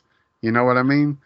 Like, no, absolutely, and and that is a, like you're not being an asshole about it. That's like a that's a very very very practical pragmatic thing that people do not talk about. It's like when do you like? Okay, so like this movie is two and a half hours. Like I, I think it's like two twenty two, right? And, like and there's a cultural difference too. Like it, yes, you know, I I would not think that. uh So if if you if you take a movie like let's say Precious, um, yeah.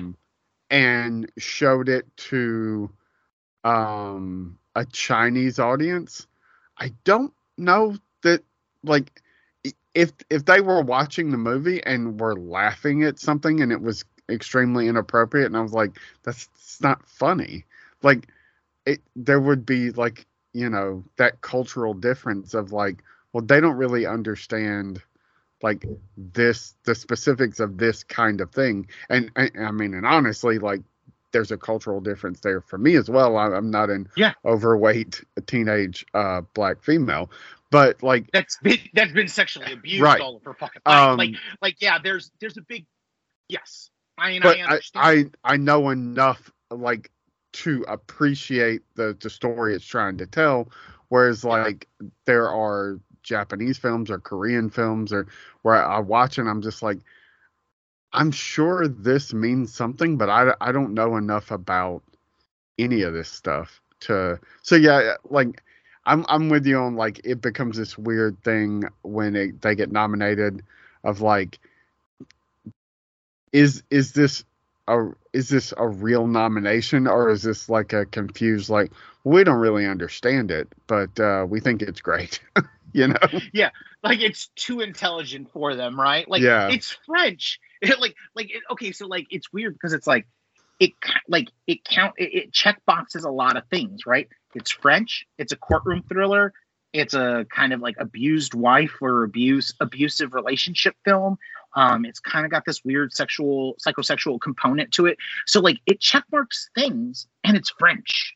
Like that's what I keep on thinking about. Yeah. Like they just fucking nominated it because it was French. I'm like, it's a French and it's a very vibey film where so like okay, so like the thing that I think I, I've not said about it is it's entertaining. Like the movie itself, because of how wild that it is, even though I didn't understand it, it was entertaining. But at the end of the day, when I when I watched it and I saw it and I like at the end of it, it what it does what it does. I went, you know what? Okay, it's a good it, it, it's a it's a good performance. Uh, like she's great in it. Um, it's fun, but you know what? Like I was lost. Like part of the reason why I didn't care for it was because I was lost in I was lost in the weeds. Yeah. Like because at the end of the day I'm like okay, how did this ha- how did this turn out the way that it did? Because I have no understanding of the French court system. And when you watch it, that's the thing that for me that had a, a hair so far up my ass it was coming out my head that I couldn't understand how it worked because it's like yeah, it would I'm be like to, showing uh, people in France a few good men and be like, what? Exactly. yeah. They were like, what do you mean they can't handle the truth? I want the truth. Why are uh, they doing this? Uh, so ultimately, like, I feel like she's probably to win because they're like, oh, she's French and she's in yeah. that movie.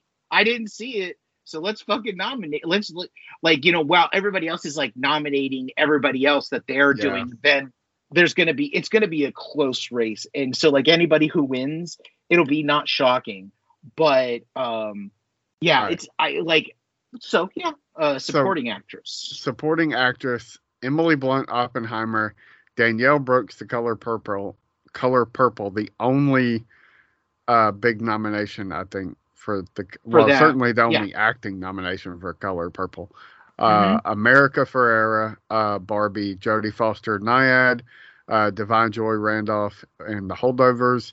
Uh, we talked a lot about the Holdovers last week. We both yeah are are very opinionated about how good all the performances in that movie are. Um, I I this is another one where like I don't I'm not going to be upset no matter who wins it. I really like Emily Blunt, and I think she's perfectly fine in Oppenheimer. I Yeah. don't think there's anything brilliant about her performance there, but it maybe it's just me, and it's I'm, it's a very mostly subtle performance. So maybe I, I just need to see it again. Uh, I, I I didn't see Color Purple. I don't plan to see it. I've seen the the musical, like on the stage. It's great. Uh, uh, you know, Jodie Foster is a phenomenal phenomenal actress. There's a chance she takes it just because she's Jodie Foster. Um, but I mean, if, if for my money, uh, uh, Da'Vine Joy Randolph, like Yeah, that's that's a great supporting performance. Absolutely. And I feel like that's the person that needs to win. Like I know that sounds weird, but that's the person. That's the person that deserves to win out of these these five people. Um, it's the best performance. Um, I mean, like, I feel like there's a there's a like I actually feel like there is a there's an argument to be made that she's not supporting actress, but she's actress. She's Yeah. lead actress. Like I, there's I really feel like similarly Gosling, you could yeah, make be- that argument. Oh, absolutely. For best actor? Oh yeah. Yeah. No, no, no, no. But like absolutely. Like he like if you nominated him, why did you nominate him in supporting? Because like literally he is he is Especially because she didn't get a nomination. If she gets a nomination, like I can see pushing him to supporting. Mhm. I, I, it's anyway. I don't. I don't want to keep going to the Barbie thing. No, no, no. But like, Yeah. I'm with you. It it there is an argument where like she is the female lead of the movie, and so that's lead actress. Although I I guess the the idea behind it is the movie is not her story. Her story is very like just a side thing in the movie. So it's a supporting performance, much like Ken's story is a arguably a yeah. side part of the movie, although I feel like it gets about close to 50% of the the like Yes. back and forth is is this Barbie's movie or Ken's movie, but maybe that's just me. Um but uh but yeah, I she's so good. I, they they do like to give like first timer supporting role a sup- actress in a supporting role like first timer like awards. So there's a Mhm. chance that she does win this. Yeah. I, I, I'm rooting for her. She's won everything, but that doesn't necessarily mean that she's going to win the Oscar because Right. recently, over the last few years, it's very much so been like just because somebody wins like all of the other awards leading up to the Oscars doesn't mean that they're going to Yep. win the Oscars.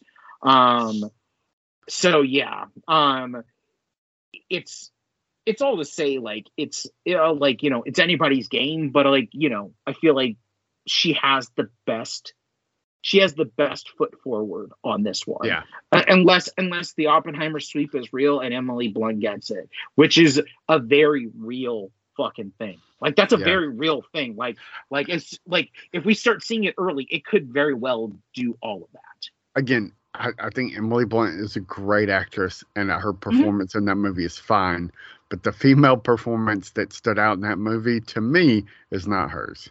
But No. a- again, I, maybe it's just because I need to watch it again and look, just focus on her performance. Um, Mhm. All right, so animated feature. Uh The Boy and the Heron, Elemental, Nimona, Robot Dreams, a movie I've never heard of. Uh Across the Spider-Verse. Um I, I this it's across the Spider-Verse's category to lose. I don't know. Yep. I- like I enjoyed Elemental. I do not know what the fuck it is doing nominated for an Oscar. um yeah because like to be it's like they perfectly ran out of stuff to nominate. They're like, well wasn't there a Pixar movie? like okay yeah, so there like was so that- many other animated movies this year. exactly and better like elemental no ninja turtles yes like Yes. mutant mayhem yeah, i'm yes, very a hundred percent. a hundred percent mutant mayhem over Elemental. Um, Yeah. I really need to see Nimona. I read the book, loved the fucking book, the graphic novel. Um and I I this was a movie that was not going to get made. Like it was like 70, 80% done and was just dropped after the the Fox uh Disney merger thing and uh, uh, Netflix picked it up and uh, paid for them to finish the movie. And like, I, it's been on my like I want to watch this list forever, and I still have not got around to it. But if if it's even seventy percent of what the graphic novel is, it it's got to be fucking phenomenal. No, absolutely. Um, I have not seen it, but um, a lot of people that I know have seen it and have told me that I need to see it, and it's on my list. So, and I have Robot Dreams. Like I have a screener of it, and I've been meaning to watch to watch it. I mean, Um, uh, Ro- Robot Dreams sounds like a. It, it- it's saying there's this animated movie called Robot Dreams. It's immediately just like, oh, I'm in. Um, but I, I'm I'm gonna go like look at look at a trailer and then you know maybe track it down when it becomes easily accessible. I don't, you know, I, Um, I was just I was like, I've just- never heard of this movie.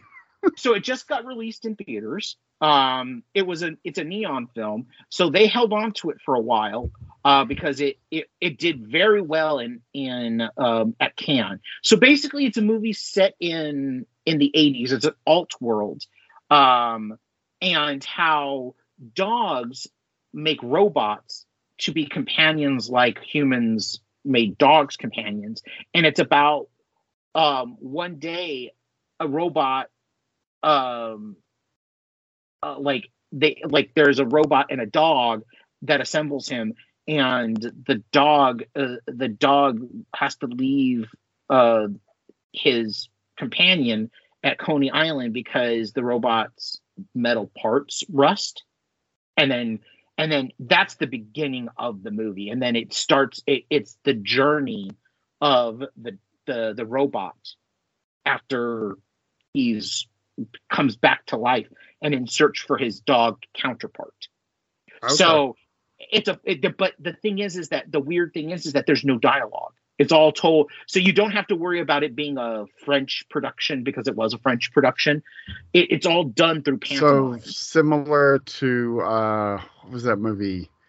Oh, it's probably ten or twelve years Uh, ago. Um, Jurassic Park. It's it's basically Jurassic Park or Park or whatever it was. Jurassic Park, like you know, like like like the the the the Futurama episode. Like it's kind of similar to that, but not. I was trying to. Um, There was a French animated. I think it was French animated film like ten or fifteen years ago, um, that uh, was nominated, and I'm I cannot think of the freaking name of it to save my life. Um, and th- I want to say there was like no dialogue. Um, Are you talking about uh like is was it an anim? It was an animated movie Yeah, because I know there's that live action. The artist, which was a silent film No, about no. the silent it was film. an it okay, was an animated movie. Huh. I'll have Um, to- I'll have to I, it I out. have to look it up. So uh, Okay. cinematography there's nothing we haven't talked about except el conde uh, which i know nothing about everything else we've already talked about i really Yeah. think there's no way oppenheimer doesn't take this Uh, yeah, uh, Hoyt Dion, um, Hoyt Van.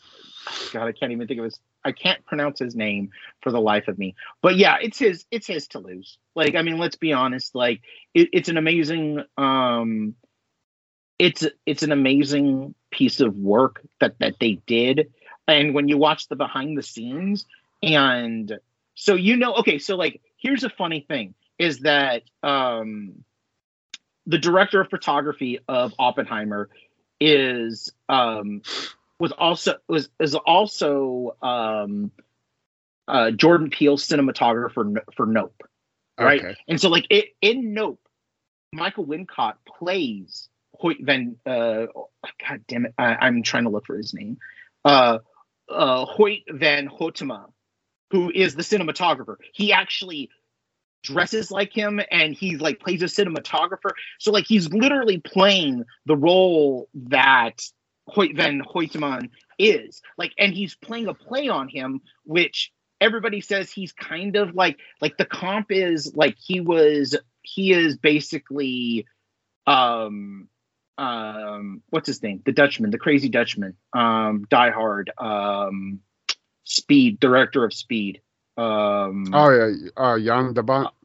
Jan de Bont. He's like literally Jan de Bont 2.0 because there's nothing he can't do with a camera, but he's 2.0 because there's nothing he can't do with an IMAX camera. And if you watch the behind the scenes stuff on Oppenheimer, you see this dude literally like you yeah, know how I mean, I've seen IMAX bits cameras- and pieces of Yeah. things, and I'm just like, yeah, it's crazy, man. They doesn't camera weigh like a fucking ton? like 80 pounds. They say like it's they nuts. yeah um so so like like him and everything that he did in this in this film and it's all practical like it just we know it's going to be him like yeah, robert richard like everybody else like there's great cinematography but i feel like everybody knows the story about this at imax and it's the simplest narrative right like like and it's going to be one of those things where like it's like editing yeah, we already know Oppenheimer is going to win editing, yeah. right? I, I, Cost- I assume it's going to win most of the technical Tech, awards. Yes. like uh, editing, uh, probably sound design, which of course a lot of those aren't included in the regular. Uh, uh, yeah, the uh, the regular Oscars anymore, yeah, uh, like uh, the, the the Oscar broadcast, I should say. yeah. Um. So- but okay, I mean, yeah, so costume design i uh, so this year like weirdly enough this is one of the categories where i'm like this is interesting Mhm. so uh, like it's generally one i don't give a shit about uh Yeah. but barbie killers of the flower moon napoleon I, as far as I, I think it's the only nomination for napoleon um oppenheimer and poor things now I've only seen a couple of these movies, but I've seen the trailer for all of them, and they all are very like Napoleon and Oppenheimer and Killers of the Flower Moon. Like the costume design, it's like period pieces. Like yeah, so, it's the I, I typical get- nominations, right? yeah, but Poor Things in Barbie are specifically like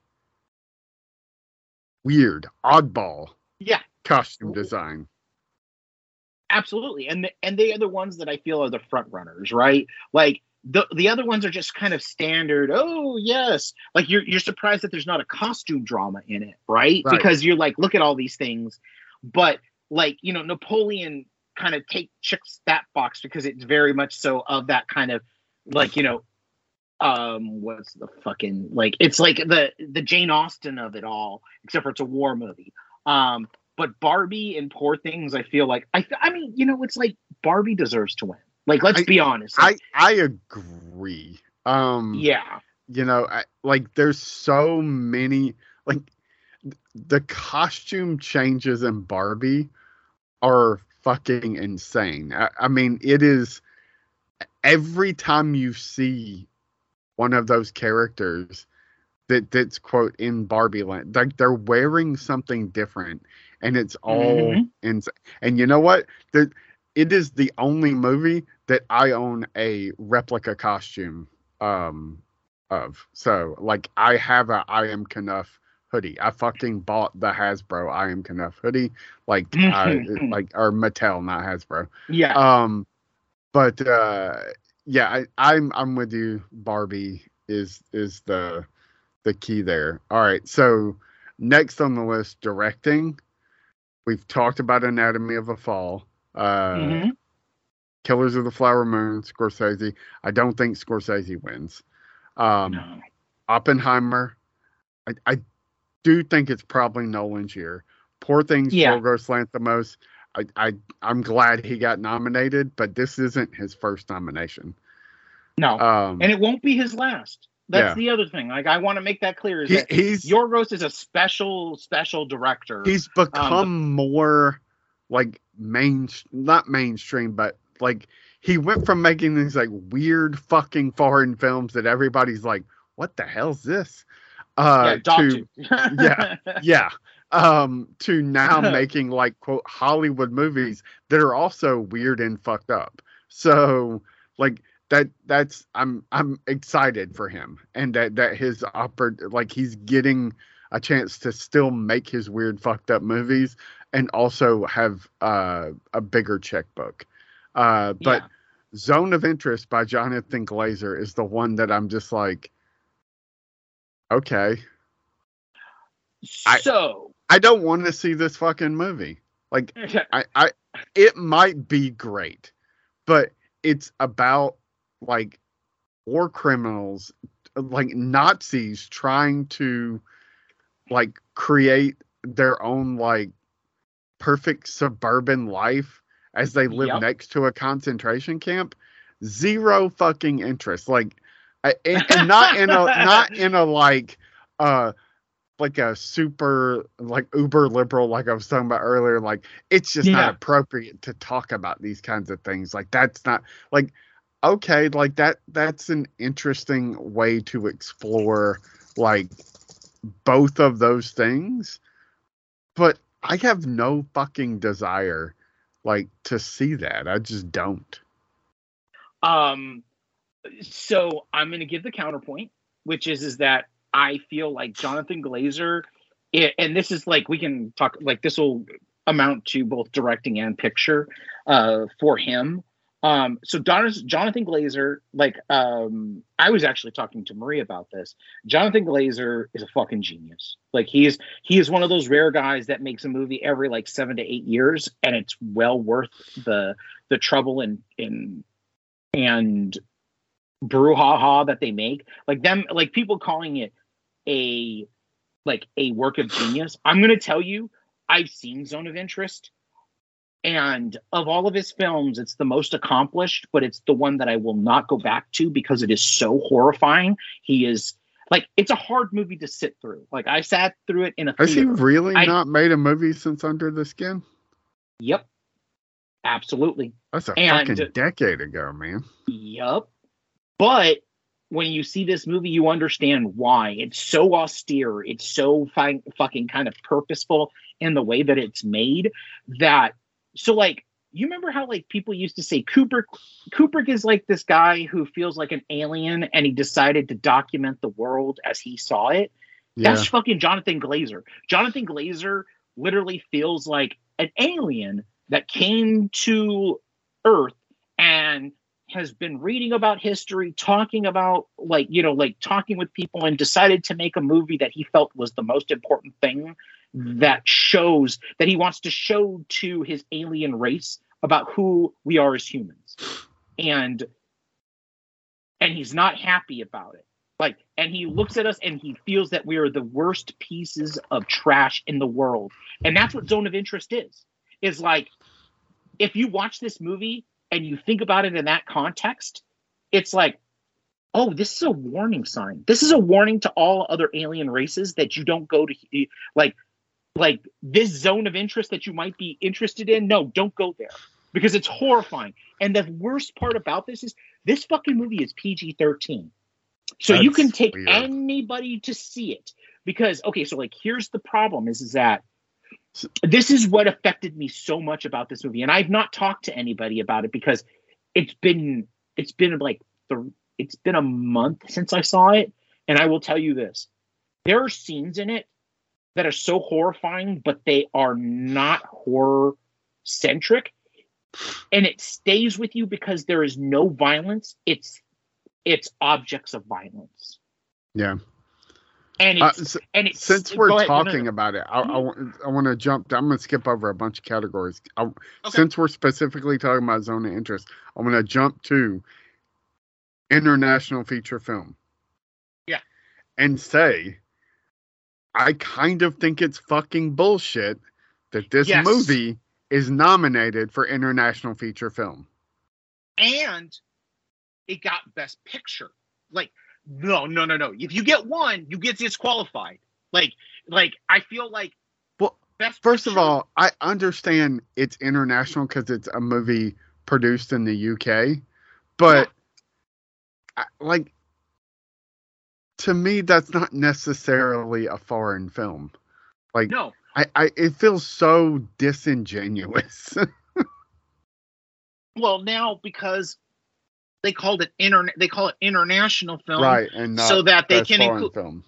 Yeah. exactly, so they can include English language films in there, which I feel is like a biggest fuck you to everything. Me too, man. Me too. like like zone of interest deserves to be best picture because guess what like i'm going to say this more than oppenheimer this is a movie that in 20 years people are going to look back on and go wait wait wait wait wait wait so you're fucking telling me oppenheimer won everything but zone of interest didn't win anything like that's the way that like the kids like gen zers in 20 years are going to act about this movie because it's going to be one of those things that people see over time and they're going to give it the acclaim that I feel like it deserves, but they're going to give it too much and they're going to invoke the whole thing of like, well, Jonathan Glazer is our Stanley Kubrick, which I'm not opposed to, but at the same time, this is a movie that's not going to win anything.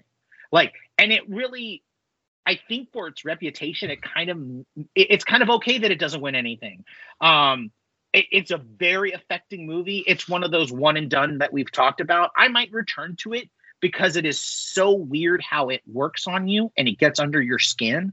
Not to pull from his other movie, Yeah. but it it really, I mean, it is a genuinely like if you're not if you're not in a bright sunny mood to when you see this film, it's gonna fucking like it's gonna fuck with your head because it just shows the banality like the best way I can put it to anybody that that goes to tries to see this film is just be warned the banality of evil is more shocking than evil showing or like like staged produced evil.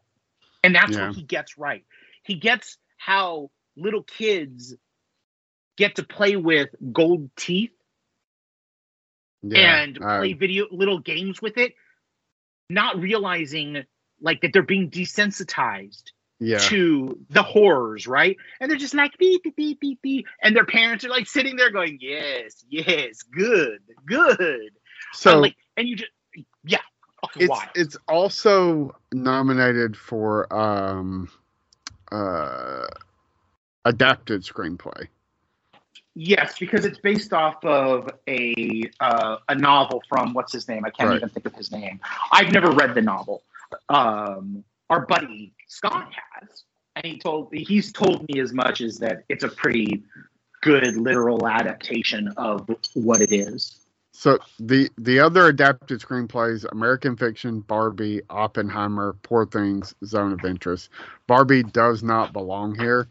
Uh, No. I I do think uh, Oppenheimer is probably going to win adapted screenplay. Um, although I I haven't seen American Fiction, heard good things, planning to catch up with it. I, it would be interesting if that or Barbie does win, but I you know, um, Well- original well, we- screenplay. go ahead.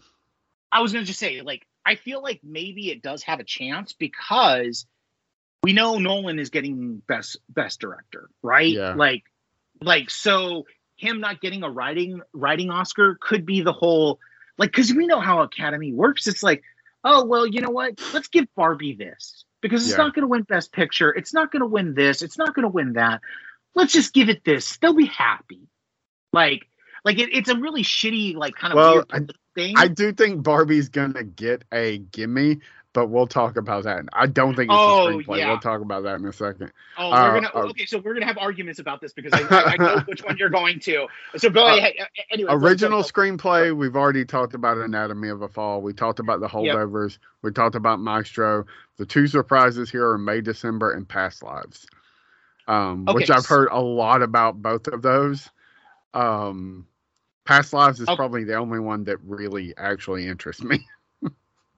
Okay, so May December we've talked about. I've told you about it. yeah, Um, I've kind of talked about about um about past lives, and we kind of have my my short take on it.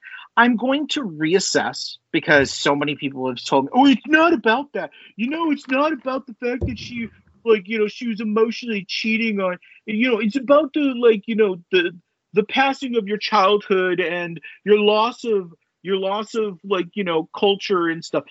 I couldn't see that. Like all I saw was why do we fucking need another movie where it's supposedly fucking romantic and all it's about is somebody fucking cheating on on their on their husband or wife because essentially they're just a good person. Yeah. Like like I can't fucking get over that. I'm sorry. You know what? I know there are people out there, even some of our friends that love it. Like I won't talk to Scott about it. Like I just won't. Like I won't talk to Scott about it because he knows how I feel about it. And I said, you don't. I'm like, I can't. I can't abide a movie that just says it's okay to cheat. You know, because it's about other things. But at the end of the day, you're emotionally cheating. Fuck it. I'm sorry. I'm done with it. And anybody, anybody who loves this movie and invokes Wong Kar-wai about this, like you know, in the mood for love, because that's everybody's fucking comp to this movie, Yeah. right? I'm going to say this. Yeah, in the mood for love, right? I'm going to say this very fucking hard.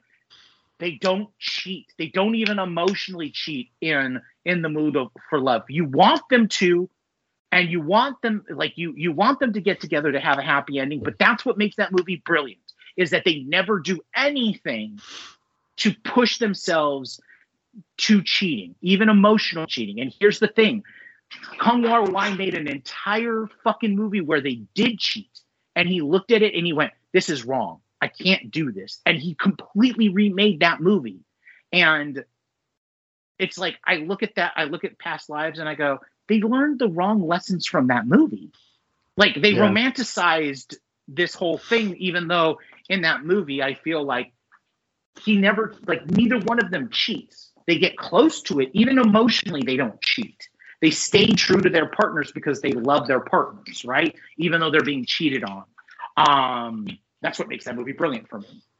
But anywho, so my uh vi- visual effects is another one Mhm. that i'm kind of interested in like napoleon and mission impossible are in there and i'm just like eh okay i feel like again I, this is like i this is the other i thought napoleon only got like a couple but it it got some technical stuff. And this is another one where it's just like okay yeah i'm sure there's a lot of cgi shit in there.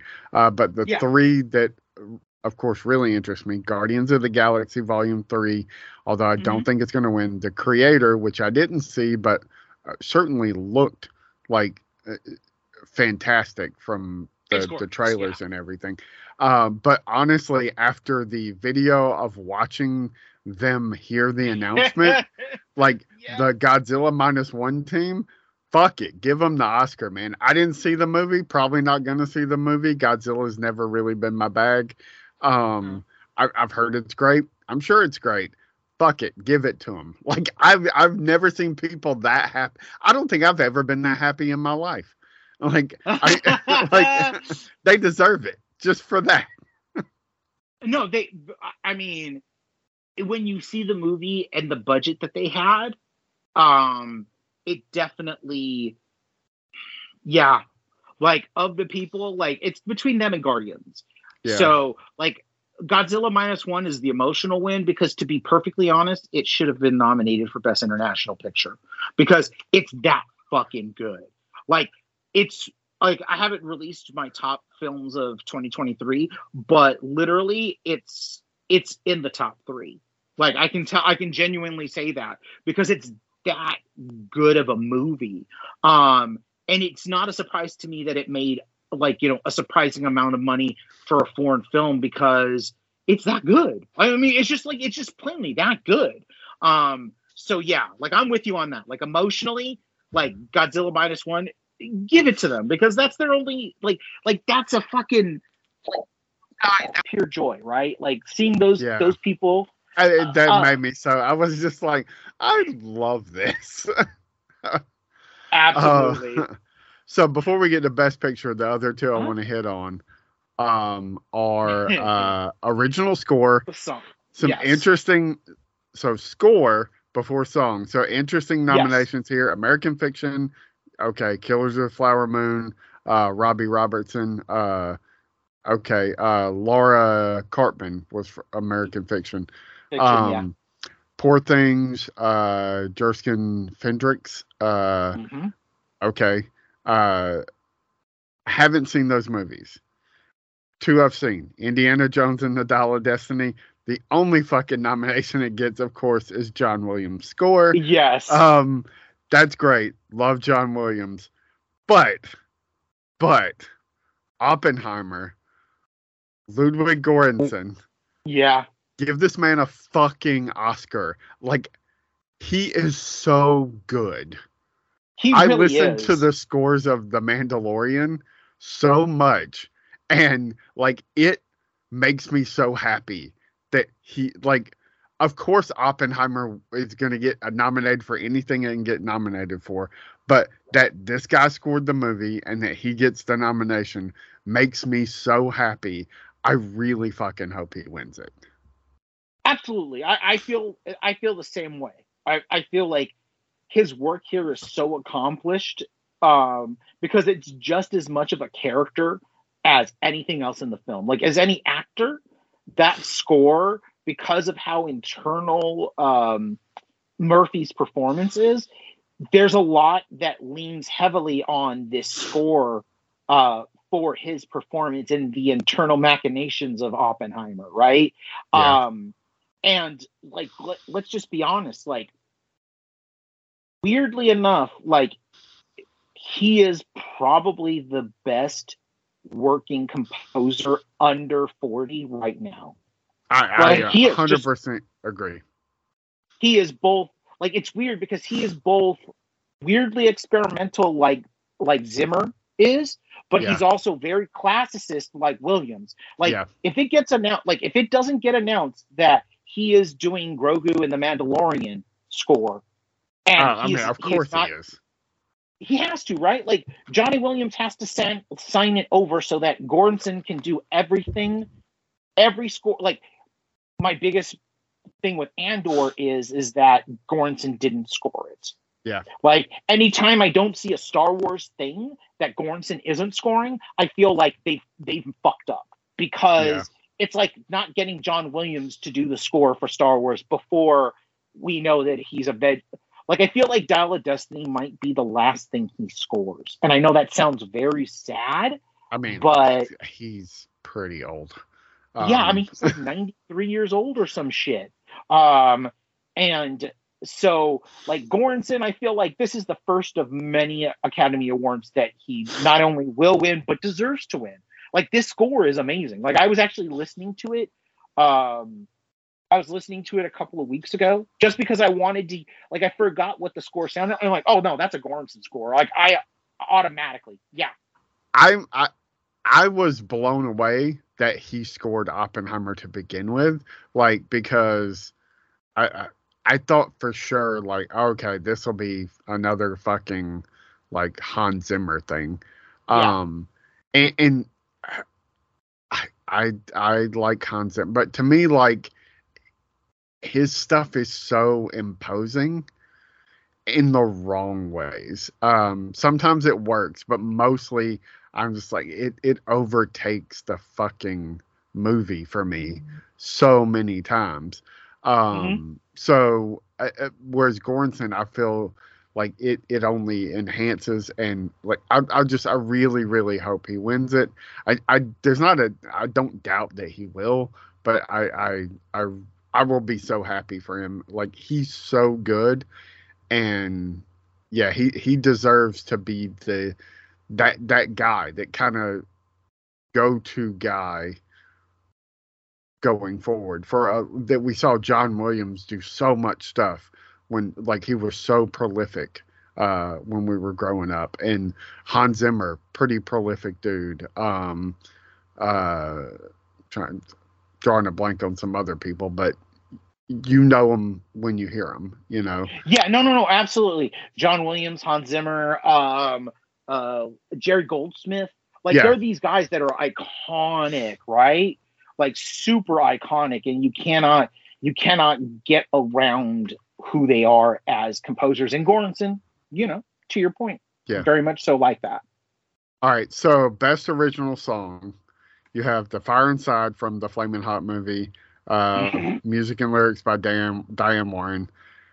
Okay, uh, I didn't see it, so I'm not gonna judge, but whatever. I'm just Ken from Barbie. Uh, Mhm. Mark Ronson and Andrew Wyatt wrote it, of course, brilliantly sung by uh, by our boy. Uh, it never went away from uh, American Symphony. Do I know nothing about that, any of that? So, Um, I only know because culturally, um, or from from um, not culturally, but uh, from from the from the documentary that I saw about him. Um, but we'll get into that in a second. but I um, do know. yeah. Jon Batiste and uh, Dan Wilson.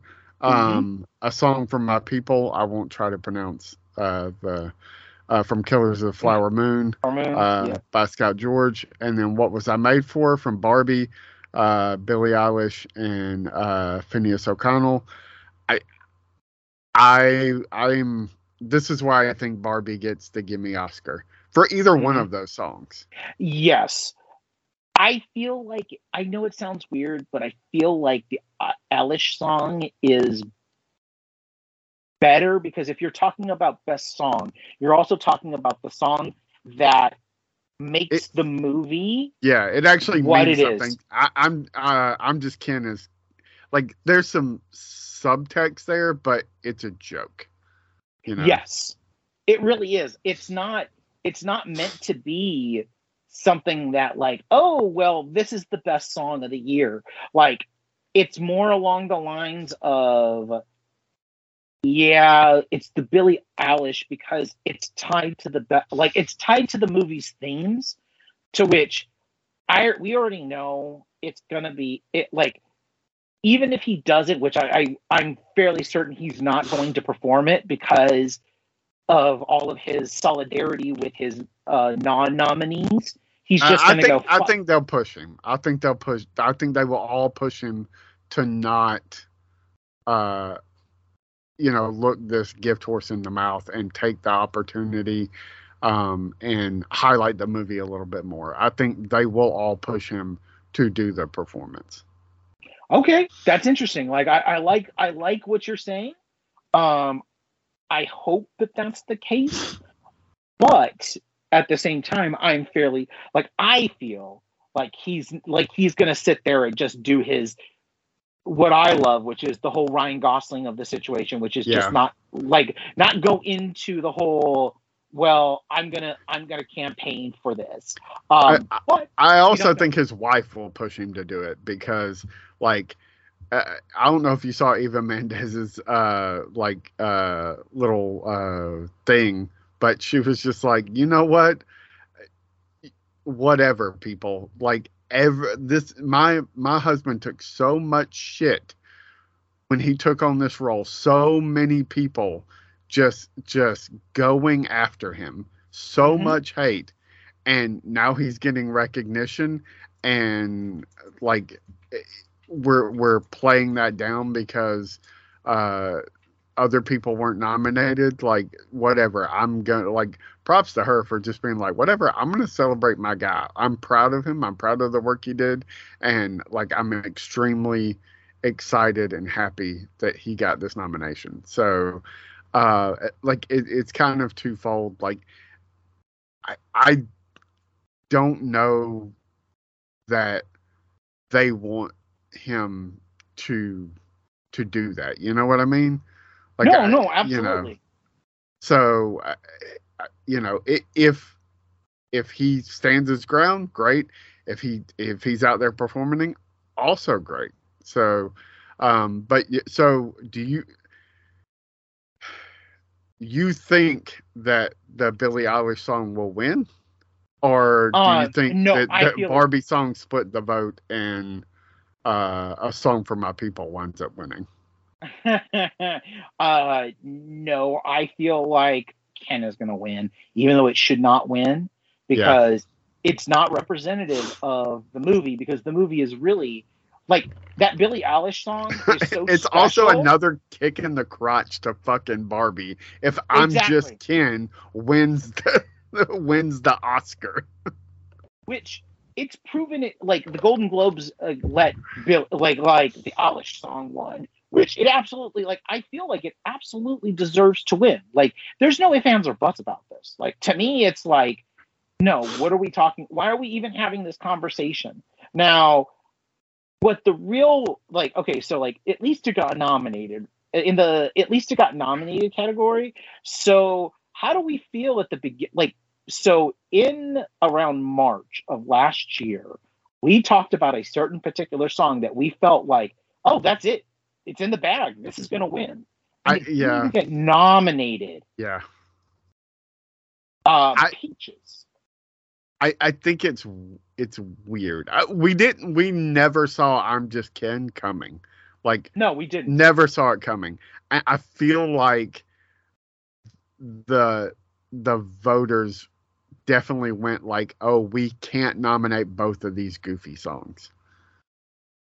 which is so fucking stupid. Like if you So- really think about it, it's really dumb, right? Like you can't you have to. I Like- think Peaches is uh, is up there with like legit snubs. Like, Yes. and, and honestly, uh, uh, Super Mario Brothers is probably a better movie than than Elemental. I mean, Yes. I'll probably rewatch that before I rewatch Elemental. But I mean. I don't know. Um, yeah, I I'm I'm with you there. Uh, it, it still wouldn't have won, but would have been fucking great to see Jack Black come out there and perform it. Perform the shit out of that. Like yeah, like make you guys understand why he is a singer or like why he is a part-time singer and and why um uh Ryan Gosling is not. yeah. Right? Like like Although me- Gosling did over uh, the holidays Yes. release several different versions. Which, yes, and, and you know, credit to him, man. I mean that that was that's, uh, you know, I appreciate his, uh, like just uh, like I'm I'm in on this. Like this wasn't just a paycheck. Like, you know, I I appreciate that. Um, although I also part of that makes me feel like it took a, a lot of shine off of like the actual Barbie of it all. So. Yes. Um, all right, so let's briefly hit Best Picture, last category. We've talked about all these movies, American Fiction, wh- which we haven't really gotten into, mostly because I don't want to know anything about American Fiction because I do want to watch it, Mhm. and I, I like I've I've gone radio silent on learning anything about this movie beyond what I already know, um, because I like everybody involved in it. Anatomy of a Fall, Barbie, The Holdovers, Killers of the Flower Moon, Maestro, Oppenheimer, Past Lives, Poor Things, Zone of Interest. Is there any fucking way Oppenheimer doesn't win Best Picture? Absolutely not. This is this is this year. Like, regardless of what anybody thinks about it, so, like, okay, so and it actually is a perfect convex for Academy Awards because the last couple of years, and this is something that I feel like we don't talk, like people don't talk enough about, which is is that the best pictures over the last few years have made no money, Yeah. and this like the thing is is that you and I remember an era where best picture movies made over a hundred million dollars like Yeah. like or or were blockbusters right like rain man i think about rain man was a fucking blockbuster like it was a blockbuster it made so much goddamn movie. Your parents went to go see it. You got to and eventually go see uh, got to see it. It was big performances by big actors. Um like you know there was a time where best picture guaranteed you to make a lot of money. And that's why a lot of best pictures were released in december were because it was the whole thing of like okay let's make money. Like another one that was just nominated but it didn't win but it benefited from it was like back in the 80s there was this little movie called glory. Uh, and the movie made no money opening weekend but then it got a whole bunch of golden globe nominations and it got a whole bunch of oscar nominations and this this younger actor that we'd all been seeing and he got nominated for a best actor before this but then he got best supporting actor named denzel washington wins the oscar and it becomes very apparent this dude is going to be a superstar. And the, all of a sudden the movie makes like 80 million dollars Mhm. and everybody wants to go see it because the oscars were like a cultural thing and it got nominated for best picture and that started the ball rolling. We haven't had that in a long like in a while And now we have one that's a big blockbuster. It got re-released in theaters. It's making gangbusters on physical media along with streaming. This is the thing where Oscars has the chance to we we made a best picture and everybody agrees it's the best picture even though it's not the best picture. But you know what I mean? Like it's a return to form for Oscars. And so if they don't if it doesn't win, that's a loss for them. And I and I know that sounds weird after all the shit that I've been talking about Oppenheimer, but for an entity like the Oscars, the only thing you the thing that you have to do is get it right. So like if it doesn't win, then it better be fucking Barbie. It better not be one of these half-ass like and I'm not saying half-ass in the way that you guys think that I'm saying half-ass. I'm saying half-ass in the way that it's like Anatomy of the Fall, Anatomy of a Fall, Poor Things, Killers Zone of the Flower Interest. Moon, Zone of Interest. Like these are truly great films, but for an best picture, you better get it, it either it either has for for the Academy for me at least it has to be either Barbie or Oppenheimer. It can't be it can't be any of the other 10 nom- or 8 nominees that they did. If they do, that's a failure on their part. and they, they have their head so far up their ass. at some point the academy started doing this like uh i don't want to call it tokenism or wokeness or it like it, it was just this like patting themselves on the back by giving best picture to movies that that you know kind of uh and I sound like I know I know what I sound like a dude from the south who fucking votes red across the line. I I don't. Um but it it very much did feel like oh we have to give pat ourselves on the back for look how socially conscious we are. Look how like you know it, and it was just bullshit. You know, Yeah. it, like I will forever forever look at Crash and just be like Yep. what? What? Like, Yep. first of all, if you're gonna do this, pat yourself on the back bullshit. Like, we're gonna give it to the movie that, like, okay, you're gonna give it to the movie that, that's like, ha, yeah, deep down, all white people are mostly racist or kind of racist. Like, I mean, not saying that that's not true. I'm just saying, like, you're not fucking saying anything new. You're not like the movie that was like tackling a social issue of that time was the fucking gay cowboy movie. And you know Exactly. if you're gonna give it to one for doing something like that that's the one you should have fucking gave it to. Um uh it it but it became that kind of thing. Even if it was like more like uh like uh, there were a couple of military tinged movies that that either nominated or won best picture and it like it Mhm. became this like oh look no we support the troops kind of thing because like Yes. yes we're liberal but we do support the troops so like here uh fucking kathryn bigelow here's your oscar and it not that that movie's not good i do think it's Yeah. good but at the time it was the lowest performing best picture winner of all time um Mhm. and it just it did become this like pat ourselves on the back aren't we good white people kind of fucking award and it's like this is bullshit like um you know so i'm i'm i'm with you there like oppenheimer might not be a quote important movie but i do think it is the best picture Yes. of those No. nominees. And of course, I haven't seen all of them. But now, now, if if you're talking about between Oppenheimer and Barbie and the movie that is quote important, I will say it's probably Barbie. Um, Absolutely. like Oppenheimer has a chance to even very briefly talk about the injustices, like beyond dropping the bomb, the injustices that we did in developing the bomb. Um, and that that is dismissed with like um a line about how like when we're done here, uh like I forget what it is. I'd have to go watch it, but th- they pushed a bunch of people off that land. Yep. And that's not even fucking approached in the movie. Like it's not even said. It, it's just it's so dismissive, and, and and nothing. I'm not you know attacking the movie. It's just like uh, okay, like you you're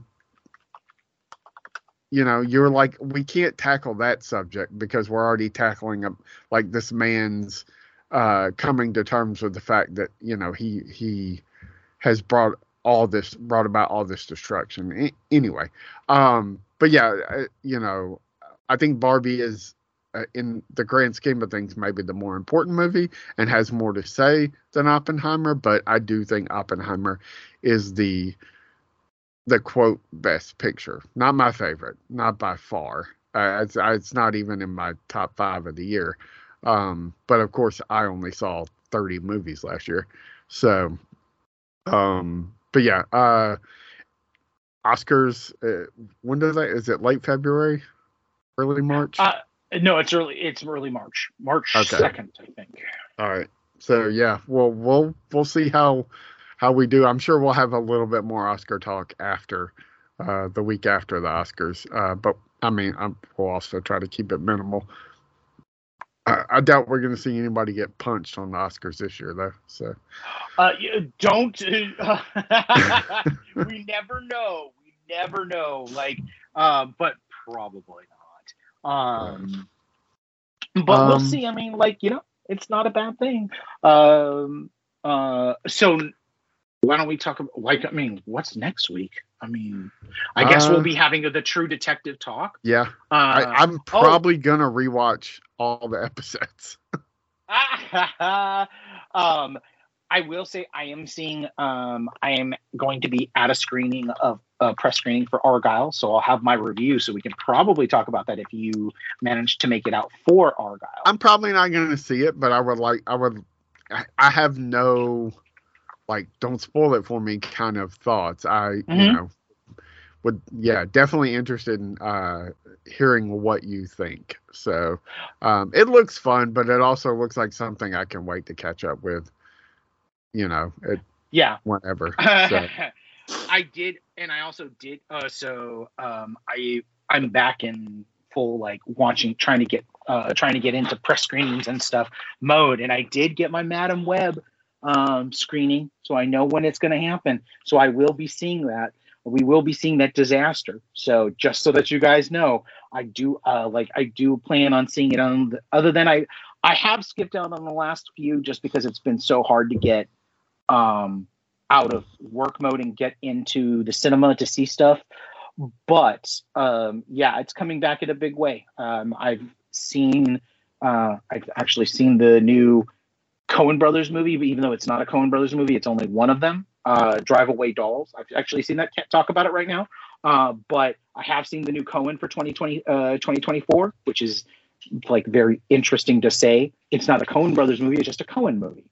Um, so there's a lot of stuff that we can kind of start to talk about uh, in the coming weeks as cool. 2024 is become starting to become alive, right? Yeah, like, I I will be seeing Madame Web. So. okay, well, you could definitely like. I, I, figured as much, just because you you're a glutton for punishment, especially when it comes to the Sony things. Um, so yeah, that, that right Thursday. Um, I am t- Ripley has her appointment to be uh fixed. Oh, and so okay. I will be dropping her off Thursday morning. Okay. I'll probably come home and sleep, and then since I have to leave her overnight, I'm mm-hmm. going to be beside myself. I'm going to console myself with a screening of Madame Web. I don't know if that's a good thing or a bad thing. I'm gonna really miss my dog watching the movie. Um, anyway, go check out everything else we're doing over at xwingfiles.com um, including Pod Lasso, uh, the Ted Lasso rewatch podcast I do with Jess.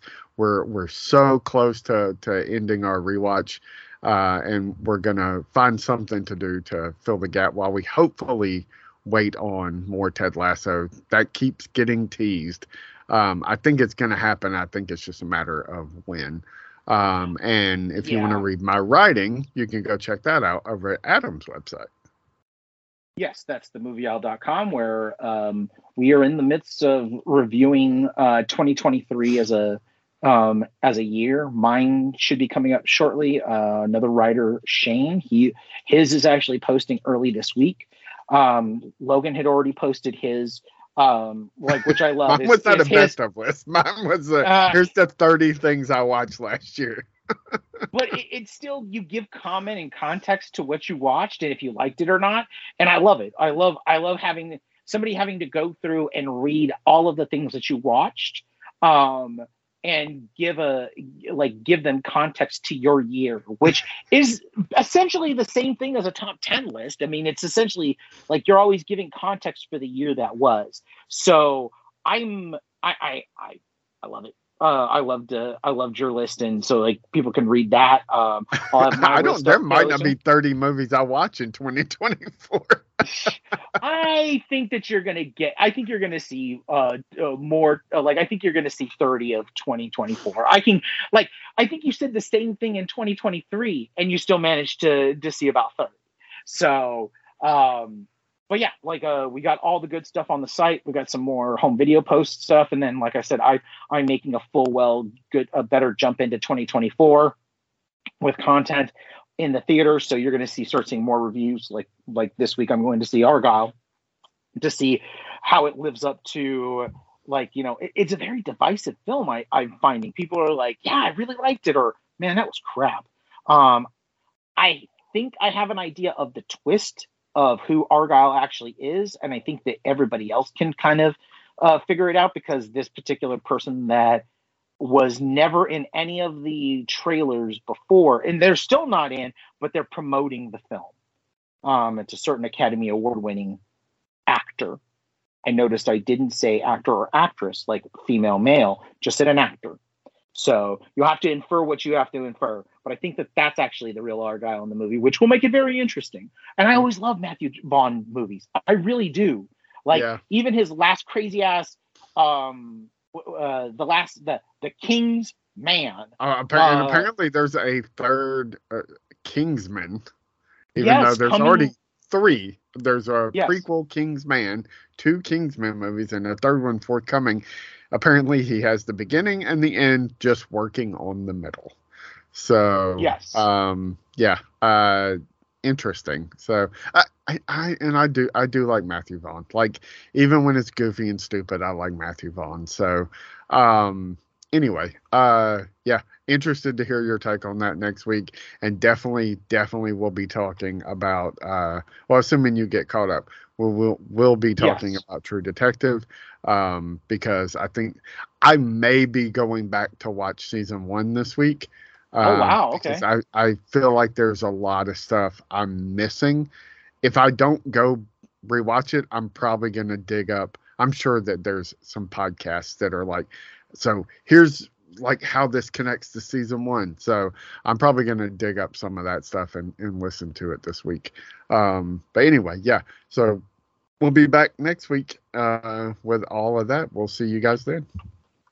Talk to you soon. Number Star Wars, number two, comics, number three, Lord of the Rings and the Hobbit, number four, Mario, number five, Weird Al, number six, Batman, number seven, Cal number eight, The Simpsons, number nine, TV, number ten, every single band that I stole all their MP3s back before they all sold out. Say it all together if you're with me now. Nerds